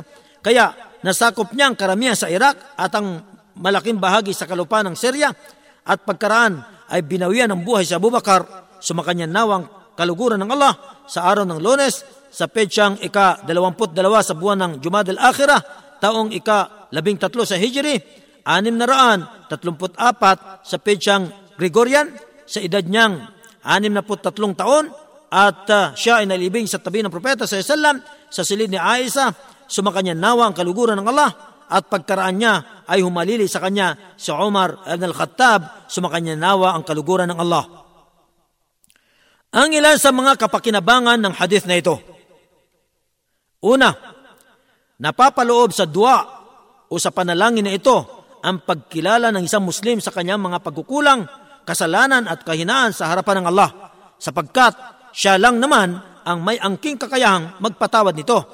Pangalawa, itinuturo ng dua na ito o ng panalangin na ito sa isang Muslim kung paano magsumamo sa Allah sa pamagitan ng kanyang naggagandahang mga pangalan na kung saan ay nabanggit sa hulihan ng panalangin na ito, Innaka antal gafuru rahim, nang ibig sabihin, tunay po na ikaw ang mapagpatawad ang mahabagin.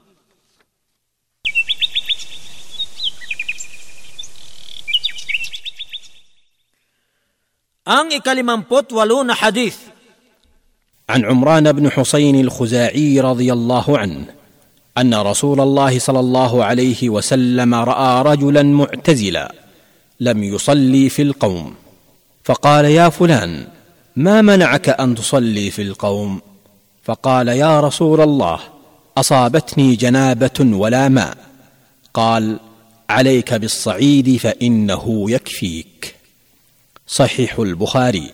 رقم الحديث ثلاثمائة وثمانية وأربعون. وصحيح مسلم. رقم الحديث ثلاثمائة واثنى عشر. بين قوسين ستمائة واثنان وثمانون. واللفظ للبخاري. Si Imran ibn Hussein al-Khuzai, sumakanya nawa ang kaluguran ng Allah ay nag-ula tungkol sa sugo ng Allah sallallahu alaihi wasallam.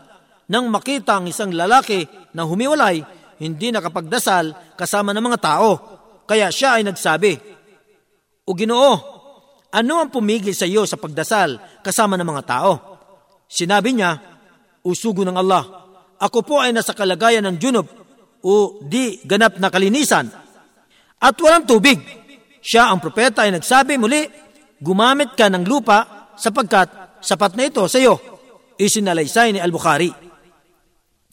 Ang tagaulat ng hadith na ito, siya si Abu Nujaid Imran ibn Hussein al-Khuzai, sumakanyan nawa ang kaluguran ng Allah, isang dakilang sahabi, kasama ng propeta, sallallahu alaihi wasallam, at isa sa mga tanyag na simbolo ng Islam, siya ay may napakalaki at napakataas na eksperyensya sa pamamalakad ng mga kapakanan ng mga Muslim at siya ay hinirang ni Omar bilang tagahukom sa Basra at binigyan ng katungkulan sa pagtuturo ng kanyang pamilya upang makaunawa sa mga bagay ukol sa kanilang pananampalataya. Siya ay lagi nang uh, natutugunan sa panalangin at lumalayo sa kaguluhan na naganap sa pagitan ng mga sahabi ni hindi siya sumali sa pakikipaglaban dito. Nanatili si Imran ibn Hussein sumakanyang nawang kaluguran ng Allah sa Basra hanggang sa binawayan siya ng buhay dito taong ikalimamput dalawa sa Hijri datapwat may nagsasabi na hindi ganito. Ang ilan sa mga kapakinabangan ng hadith na ito.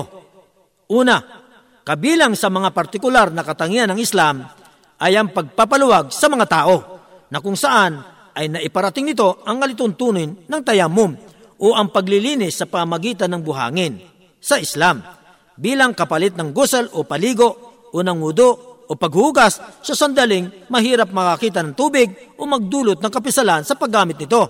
Pangalawa, kapag walang tubig na matagpuan ang isang Muslim o mayroon siyang dahilan sa di paggamit nito dahil sa karamdaman o pagkauhaw o ang katulad nito, sa ganitong kalagayan ang tayamom ang siyang tatayo na kapalit ng wudu o gusel. Kaya magsagawa siya ng tayamom kahit pa siya ay nasa kalagayan ng junub at pagkatapos ay magdasal siya.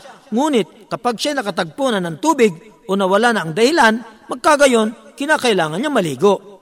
Pangatlo, kapag nakapagsagawa na ng tayamom ang isang Muslim mula sa janaba, siya ay magiging ganap ng malinis hanggang sa muli na naman siyang um, mapaka sa kalagayan ng junob o makatagpo ng tubig. At dahil dito, hindi niya uulitin ang ginawa niyang tayamum mula sa janaba sa bawat oras. Bagkus magsasagawa siya ng tayamum pagkatapos ng una niyang tayamum mula sa janaba. Para sa maliit na hadath o wudu, maliban na lamang kung siya ay nasa janaba ulit. Pang-apat, ang tinutukoy na lupa dito ay ang malinis na lupa na may buhangin at alikabok. Ang pamamaraan sa pagsasagawa ng tayammum, ito ay ang pagsabi ng isang Muslim ng Bismillah. Habang isinasapuso ang tayammum, pagkatapos ay itapik niya ang kanyang mga palad sa ibabaw ng lupa ng isang beses at hiipan niya ito at tuloy na papahiran ng kaliwa niyang kamay ng daan-daan ang ibabaw ng kanyang kanang kamay at ng kanang niyang kamay ng daan-daan ang ibabaw ng kanyang kaliwang kamay at pagkatapos ay ipapahid niya ang dalawa niyang kamay sa kanyang muka ng isang beses. Na kung saan napatunayan na itinapik ng propeta sa ang kanyang mga kamay sa lupa at tuloy na hinipan ang mga ito pagkatapos sa pinahiran ng kaliwa niyang kamay ang kanan niyang kamay at ng kanan niyang kamay ang kaliwa niyang kamay at pagkatapos ay pinahiran niya ang kanyang muka. Isinalaysay ni Abu Daud. Panglima, meron pang ibang paraan sa pagsasagawa ng tayamum, subalit sadyang hindi na binanggit ito upang maiwasan ang pagpapahaba.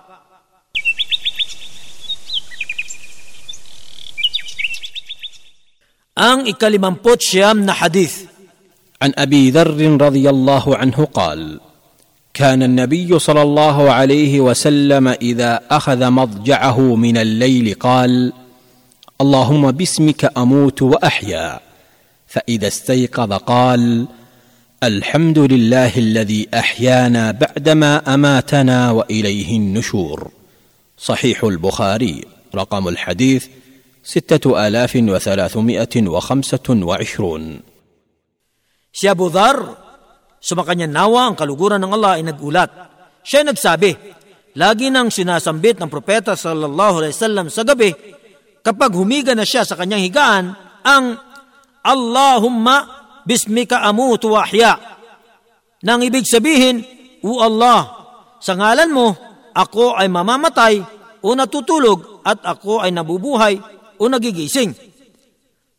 At uh, kapag siya ay nagising, kanyang sinasambit ang Alhamdulillah alladhi ahyana ba'da ma amatana wa ilayhi nushur na ang ibig sabihin ang lahat ng pagpupuri ay para sa Allah na siya ang nagbigay sa atin ng buhay pagkatapos niyang kunin sa atin ito at sa kanya ang pagkabuhay na muli.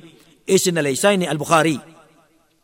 Ang tagaulat ng hadith na ito, siya si Abu Dhar, Jundub Ibn Junada al-Ghifari, isa siya sa mga malalaking sahabi o kasamahan ng propeta.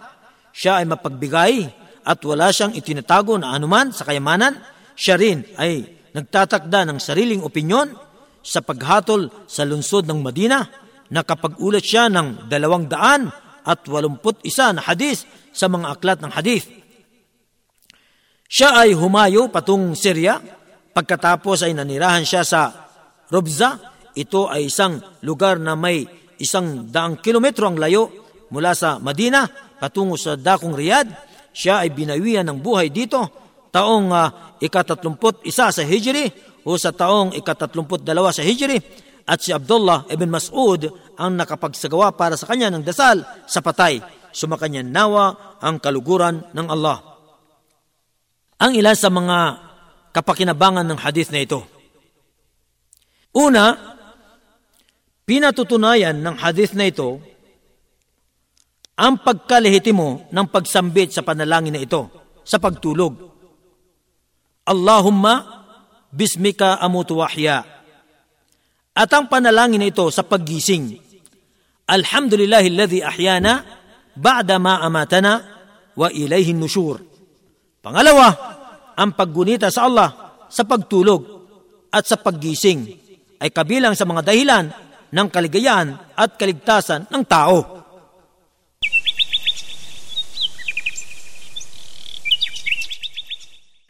Ang ikaanim na pong hadith عن عائشة رضي الله عنها أن النبي صلى الله عليه وسلم كان إذا أوى إلى فراشه كل ليلة جمع كفيه ثم نفث فيهما فقرأ فيهما قل هو الله أحد وقل أعوذ برب الفلق وقل أعوذ برب الناس ثم يمسح بهما ما استطاع من جسده يبدأ بهما على رأسه ووجهه وما أقبل من جسده يفعل ذلك ثلاث مرات صحيح البخاري رقم الحديث خمسه الاف وسبعه عشر Si Aisa, sumakanya nawa ang kaluguran ng Allah ay nagulat tungkol sa propeta sallallahu alaihi wasallam na kapag siya ay nagtungo sa kanyang higaan sa tuwing gabi, kanyang pinagdadampi ang mga palad niya at pagkatapos ay hinihipan niya ang mga ito at binabasa niya ang Kul huwallahu ahad o ang surat Al-Ikhlas at ang Kul a'udhu birabbil falak o ang surat Al-Falaq at ang Kul A'udhu Birabbin Nas o ang surat An-Nas at pagkatapos ay ipinapahid niya ito sa kanyang katawan sa abot ng makaya niya. Sinisimulan niya ito sa kanyang ulo at mukha at sa iba pang bahagi ng kanyang katawan. Ginagawa niya ito ng tatlong beses. Isinalaysay ni Al-Bukhari. Ang tagaulat ay nabanggit na sa hadis na ika-45. Ang ilan sa mga kapakinabangan ng hadis na ito, una, dapat sa isang Muslim na pangalagaan ang mga zikr o paggunita sa pagtulog at ang ilan sa mga ito ay ang pagbasa ng surat Al-Ikhlas at ang surat Al-Falaq at ang surat An-Nas at ang paghipan sa mga palad at pagpahid nito sa ulo, sa mukha at sa buong katawan sa abot kaya niya. Pangalawa, nakabubuti sa isang Muslim na basahin ang mga sura na ito sa sandaling nagkasakit at hipan ang mga palad at ipahid ang mga ito sa ulo, sa mukha at sa lahat ng bahagi ng katawan ayon sa makayanan dito.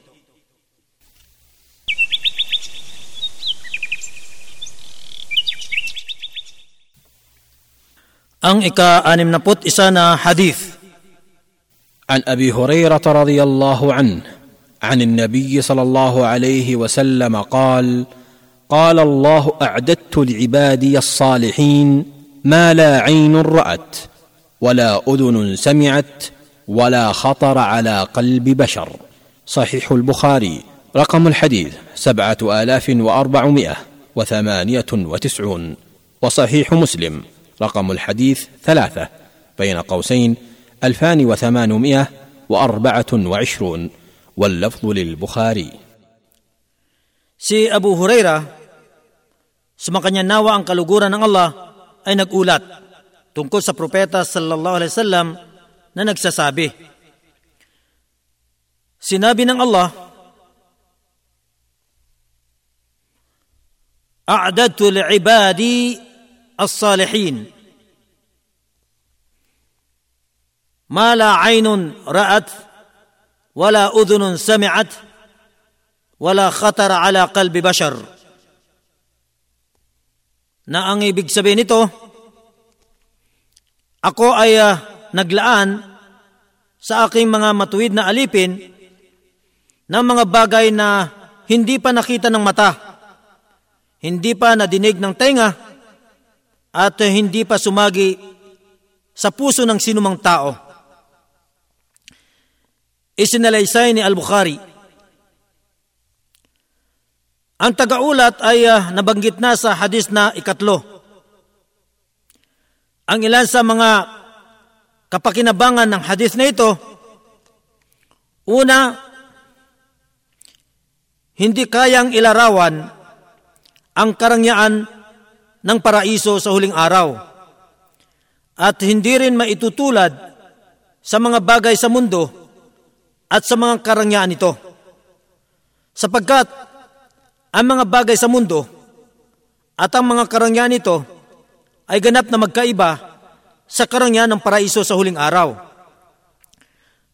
Pangalawa, ang karangyaan sa paraiso sa huling araw ay natatangi lamang sa mga naniniwala sa Allah bilang Panginoon, sa Islam bilang reliyon, at kay Muhammad bilang sugo. At hindi nila binahiran ang kanilang pananampalataya ng pagtatambal sa kaisahan ng Allah. Nang kawalan ng pananampalataya, unang bid'ah at mga kasalanan.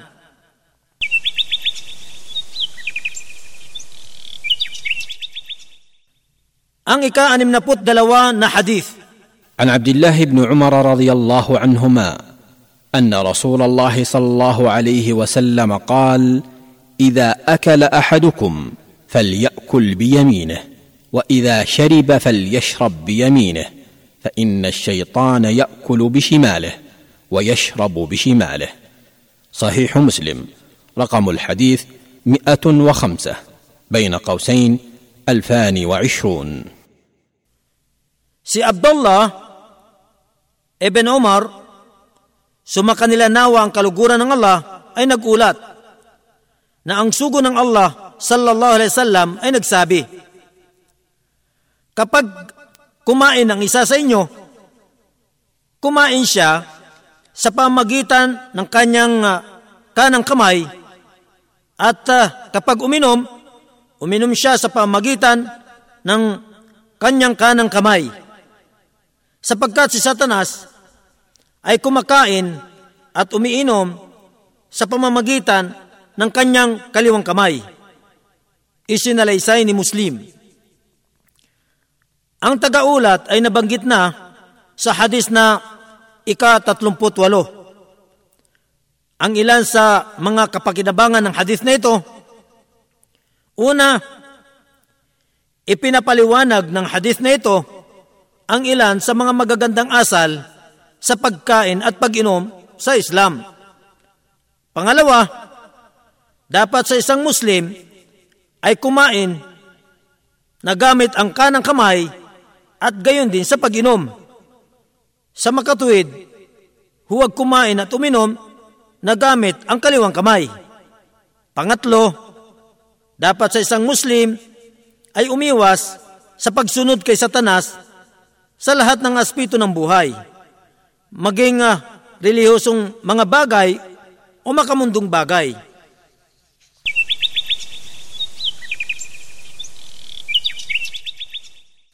Ang ika-anim na tatlo na hadith عن عائشة رضي الله عنهما أن رسول الله صلى الله عليه وسلم قال إذا أكل أحدكم فليذكر اسم الله فإن نسي أن يذكر اسم الله في أوله فليقل بسم الله أوله وآخره. سنن أبي داود رقم الحديث ثلاثة آلاف وسبعمائة وسبعة وستون. وجامع الترمذي رقم الحديث ألف وثمانمائة وتسعة وخمسون. واللفظ لأبي داود. قال الإمام الترمذي عن هذا الحديث بأنه حسن صحيح. وقال العلامة محمد بن ناصر الدين الألباني عن هذا الحديث بأنه صحيح Si Aisha, sumakanya nawa ang kaluguran ng Allah ay nagulat na ang sugo ng Allah sallallahu alaihi wasallam ay nagsabi, Kapag kumain ang isa sa inyo, kanyang sambitin ang ngalan ng Allah sa pamagitan ng Bismillah. At kapag nakalimutan niya na sambitin ang ngalan ng Allah sa simula, kanyang sabihin, Bismillahi awwalihi wa akhirih. Na ang ibig sabihin nito, sa ngalan ng Allah, sa una at huli. Isinalaysay ni Abu Dawud. Ang tagaulat ay nabanggit na sa hadis na ika-apat na lima. Ang ilan sa mga kapakinabangan ng hadis na ito, una, kabilang sa mga magagandang asal sa pagkain at paginom sa Islam ay ang pagsambit ng isang Muslim sa ngalan ng Allah sa pagsimula ng pagkain at pag-inom. At kapag nakalimutan niya nasambitin ang ngalan ng Allah sa umpisa. Kung gayon, ang dapat niyang sabihin ay Bismillahi awwalihi wa akhirih. Pangalawa, dapat sa isang Muslim ay kanyang gawing isang magandang halimbawa ang sugo ng Allah sallallahu alaihi wasallam sa lahat ng aspeto ng buhay pang-Islamiko.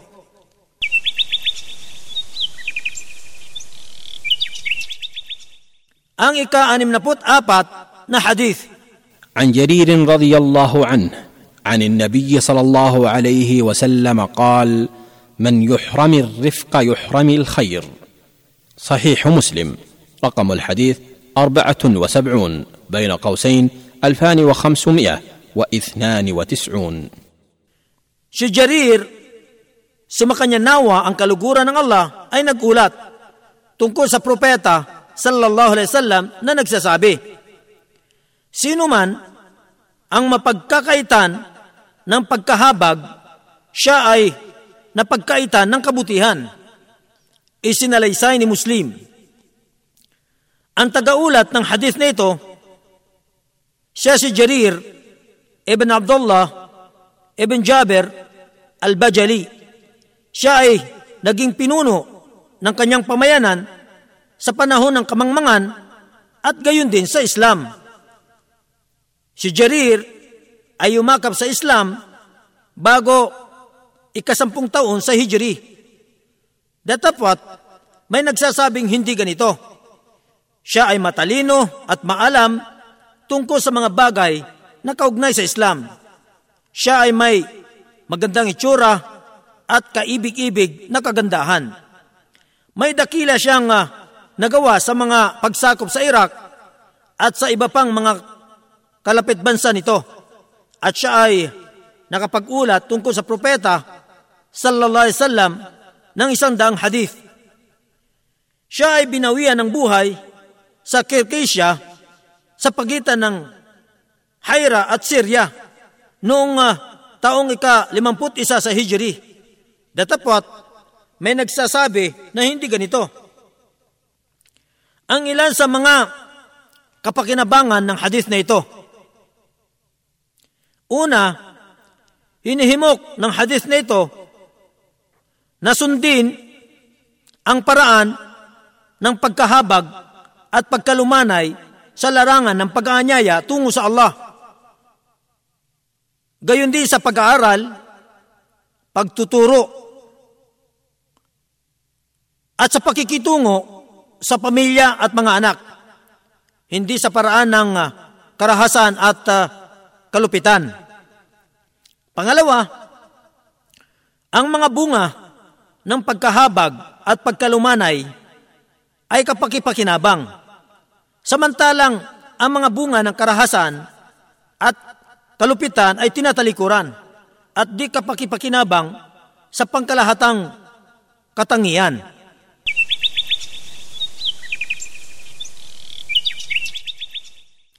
Ang ika-anim na put lima na hadith.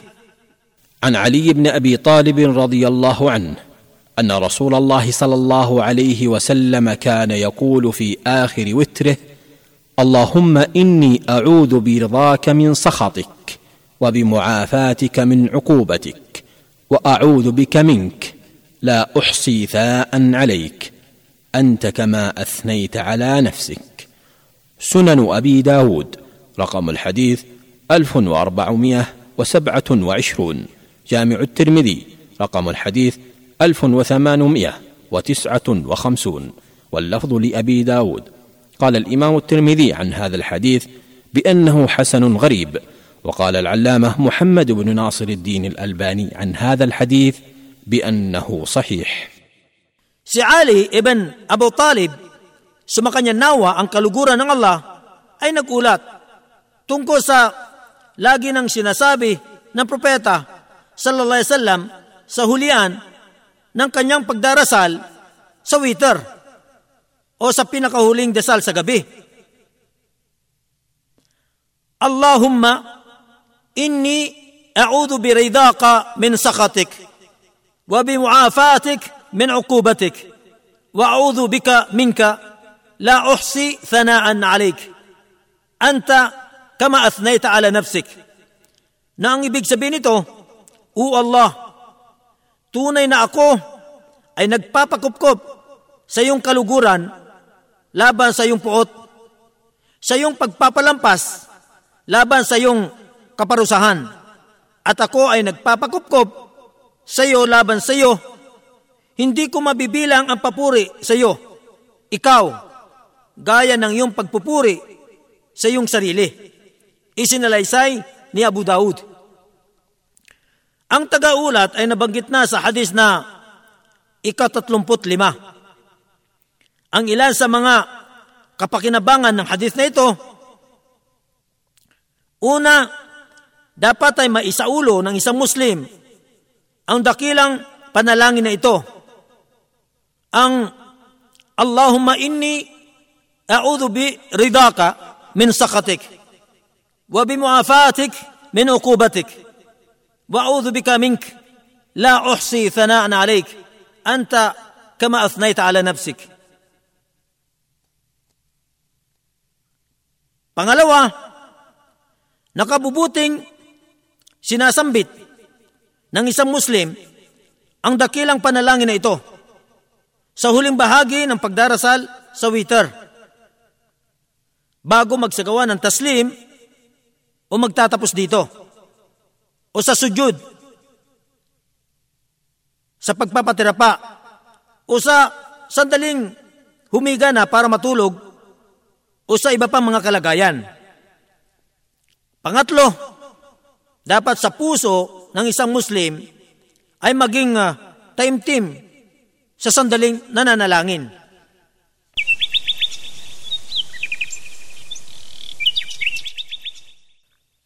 Ika-anim na put-anim na hadith. عن أم سلمة رضي الله عنها قالت قال رسول الله صلى الله عليه وسلم من شرب في إناء من ذهب أو فضة فإنما يجرجر في بطنه نارا من جهنم. صحيح مسلم. رقم الحديث واحد بين قوسين ألفان وخمسة وستون. Si Ummu Salama, sumakanya nawa ang kaluguran ng Allah, ay nagulat. Siya ay nagsabi, Sinabi ng sugo ng Allah sallallahu alaihi wasallam, Sino man ang uminom sa isang silsidlan na yari sa ginto o sa pilak, tunay na ang tanging dumadaloy sa loob ng kanyang tiyan ay apoy mula sa impyerno. Isinalaysay ni Muslim. Ang tagaulat ng hadith na ito. Siya ang isa sa mga tinaguriang ina ng mga sumasampalataya. Ummu Salama ang kanyang palayaw. Sumakanya nawa ang kaluguran ng Allah. Siya si Hind bint Abu Umayyah al-Makhzumiyah pinsang buo ni Khalid ibn al-Walid. Sumakanya nawa ang kaluguran ng Allah. Siya ay uh, isinilang sa Makkah bago mahirang si Muhammad bilang propeta nang di humigit kumulang ng labing pitong taon. Siya ay lumikas patungo sa kalupaan ng Ethiopia. Pagkaraan ay lumikas naman sa Madina. Siya ay isa sa napakaganda sa mga kababaihan at may uh, pinakamataas na angkan sa kanila. Gayon din naman na isa siya sa napakatalino at napakaganda ng pagugali sa mga kababaihan. Bago pa man ang propeta sallallahu alaihi wasallam, siya ay nasa pilin ng kapatid niya sa pagpapasuso na si Abu Salama. Abdullah ibn Abdul Asad al-Makhzumi, siya ay nakibakang makipaglaban sa labanan sa Badr, gayon din sa labanan sa Uhud, subalit siya ay nagtamo dito ng matinding sugat, pagkaraan ay binawian siya ng buhay sa Madina sa buwan ng Jumad al-Akhirah taong ika-tatlo sa Hijri. Dahil sa matinding epekto ng sugat nito. Pagkaranay, ah, pinakasalan siya ng propeta sallallahu alaihi wasallam matapos na siya ay maging malaya sa buwan ng Shawwal taong uh, ikaapat sa Hijri. Siya ay uh, may malawag na pangunawa sa mga lituntunin ng Islam at matalino. At ang uh, naging reaksyon niya sa araw ng Hudaybiyah ay kilala sa kasaysayan. At uh, marami siyang nasamahan sa sugo sa salam ng mga labanan. Ang mga naiulat niya ay umabot ng tatlong daan at walumpung hadith. Siya ang uh, pinakahuling binawian ng buhay sa mga tinaguriang ina ng mga sumasampalataya at siya ay uh, namuhay ng siyam na pung taon. Pagkaraan ay uh, binawian siya ng buhay, taong uh, ikalimamput siyam sa Hijri. Datapwat, may nagsasabing sa ika anim na put isang taon sa Hijri. At siya ay uh, nailibing sa Dakia, sumakanya nawang kaluguran ng Allah. Ang ilan sa mga kapakinabangan ng hadith na ito, Una, ipinagbabawal ang paggamit ng sisidlan na ginto at pilak sa pagkain at pag-inom, sa paglilinis at sa iba pa, sa bawat Muslim, maging lalaki man o babae. Pangalawa, dapat sa isang Muslim ay sumunod sa sugo ng Allah sallallahu alaihi wasallam sa lahat ng bagay na uko sa pagkain at pag-inom at sa lahat ng pamamaraan ng buhay at sino man ang sumalungat sa kanya pagkatapos niyang mabati dito magkagayon siya ay maging karapat-dapat sa pananakot at kaparusahan. Pangatlo, dapat sa isang Muslim ay lumayo sa lahat ng paraan ng pag-aaksaya at pagmamalaki.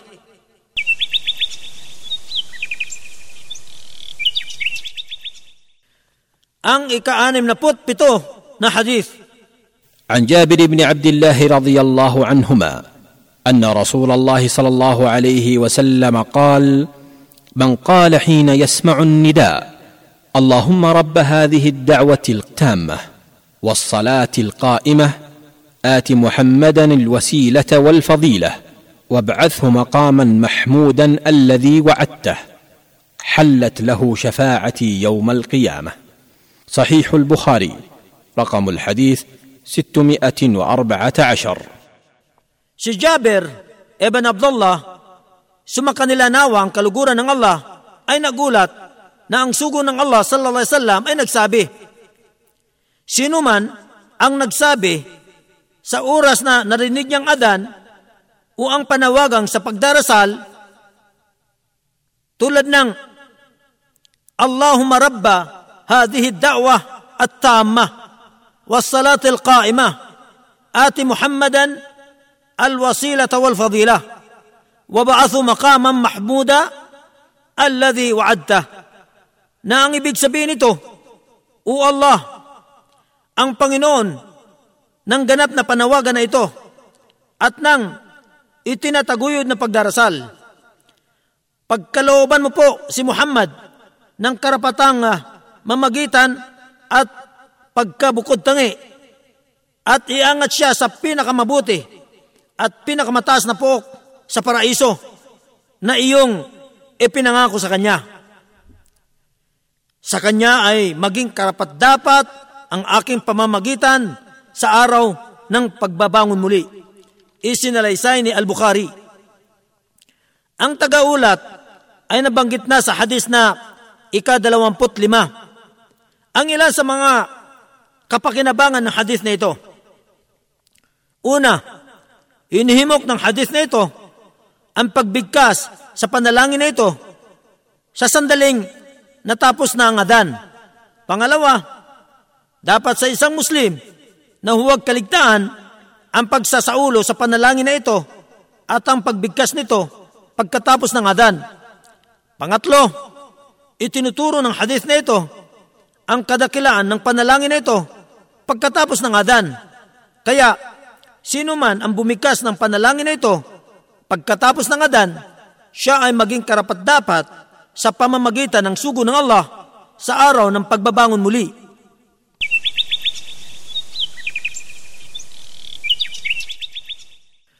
Ang ikanim na put, walo na hadith. عن ابي هريره رضي الله عنه ان النبي صلى الله عليه وسلم قال ما من يوم يصبح العباد فيه إلا ملكان ينزلان. فيقول أحدهما اللهم أعط منفقا خلفا. ويقول الآخر اللهم أعط ممسكا تلفا. صحيح البخاري. رقم الحديث ألف وأربعمائة واثنان وأربعون. وصحيح مسلم. رقم الحديث سبعة وخمسون. بين قوسين ألف وعشرة. واللفظ للبخاري Si Abu Huraira, sumakanya nawa ang kaluguran ng Allah, ay nagulat na ang propeta sallallahu alaihi wasallam ay nagsabi, Walang araw na ang isang alipin dito ay inabot ng umaga, kundi may dalawang anghel na bumababa at ang isa sa kanila ay nagsasabi, Allahumma a'ati mumfikan khalafa nang ang ibig sabihin nito, O Allah, pagkalawan mo po siya ng pantustos na sagana. At uh, magsasabi naman ng isa, Allahumma a'ati mumsikan talafan na ang ibig sabihin nito, O Allah, pagkalooban mo po siya ng kakuriputan na nakapipinsala. Isinalaysay ni Al-Bukhari. Ang tagaulat ay nabanggit na sa hadis na ikalawa. Ang ilan sa mga kapakinabangan ng hadis na ito. Una, ang paggugol sa landas ng Allah ay isang paraan sa paghatag ng kabutihan at biyaya na kung saan ang paggugol sa landas ng Allah ay naghatid ng kasaganaan at ang kasaganaan ay isang parirala ng kaayusan ng sarili, ng pamilya at mga anak, kalusugan sa pangangatawan at kaluwagan ng dibdib at karagdagang gabay para sa kaligayahan sa mundong ito at sa kabilang buhay. Pangalawa, hindi nararapat sa isang Muslim na maging maramot kapag siya ay uh, biniyayaan ng Allah ng masaganang kayamanan sapagkat ang pagiging maramot ay naghatid ng kasawian at ang kasawian ay isang parilala ng pagkaligalig sa sarili, paninikip ng dibdib at pagkaunting gabay sa kabutihan, kalusugan, biyaya at kaligayahan sa mundong ito at sa kabilang buhay.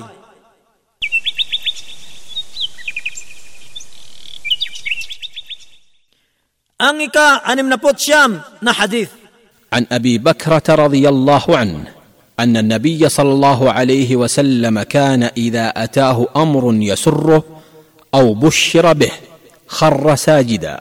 شكرا لله تبارك وتعالى. سنن ابن ماجه رقم الحديث 1394 وجامع الترمذي رقم الحديث وثمانية وسبعون واللفظ لابن ماجه. وقال الإمام الترمذي عن هذا الحديث بأنه حسن غريب.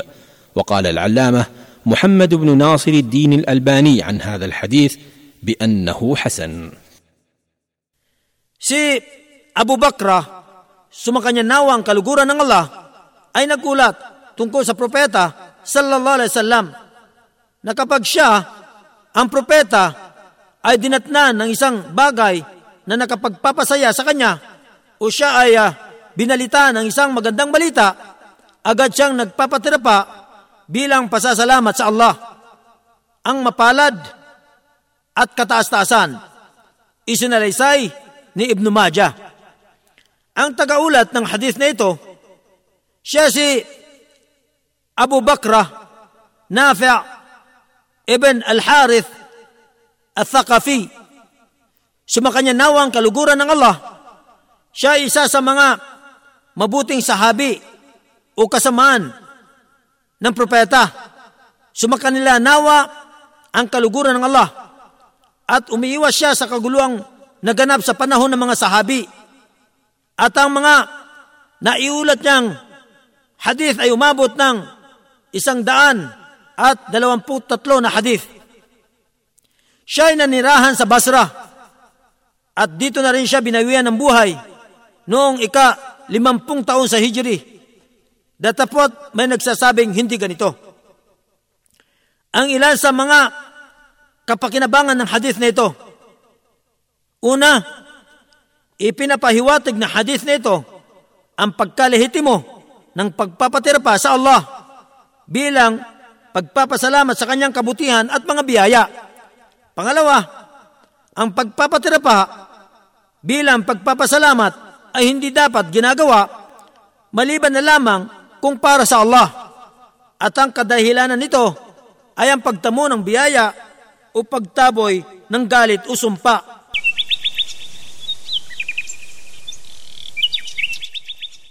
Ang ikapitumpong hadith. An Abi Hurairah radiyallahu anhu qal, سمعت رسول الله صلى الله عليه وسلم يقول والله إني لأستغفر الله وأتوب إليه في اليوم أكثر من سبعين مرة. صحيح البخاري. رقم الحديث ستة آلاف وثلاثمائة وسبعة. Si Abu Huraira, sumakanya nawa, ang kaluguran ng Allah. Ay nagulat.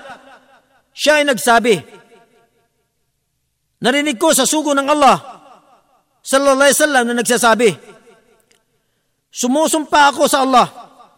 Katotohanan, ako ay humihingi ng kapatawaran sa Allah at nagbabalik loob sa Kanya sa loob ng isang araw ng pitupong beses. Isinalaysay ni Al-Bukhari.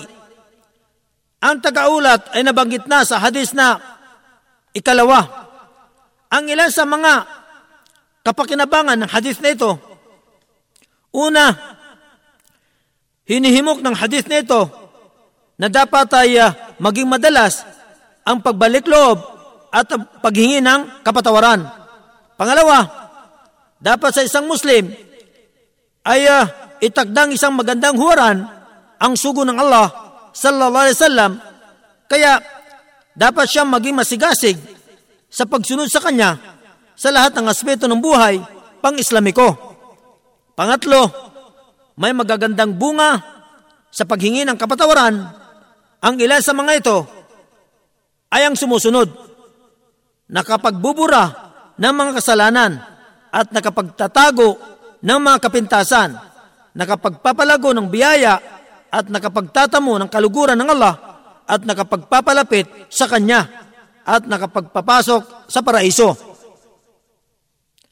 Ang lahat ng pagpupuri ay sa Allah nang dahil sa kanyang biyaya ay naging ganap ang mga mabuti. Naway uh, maitampok ang pagpapala at kapayapaan sa sugo ng Allah na si Muhammad, gayon din sa kanyang mga pamilya at kasamahan.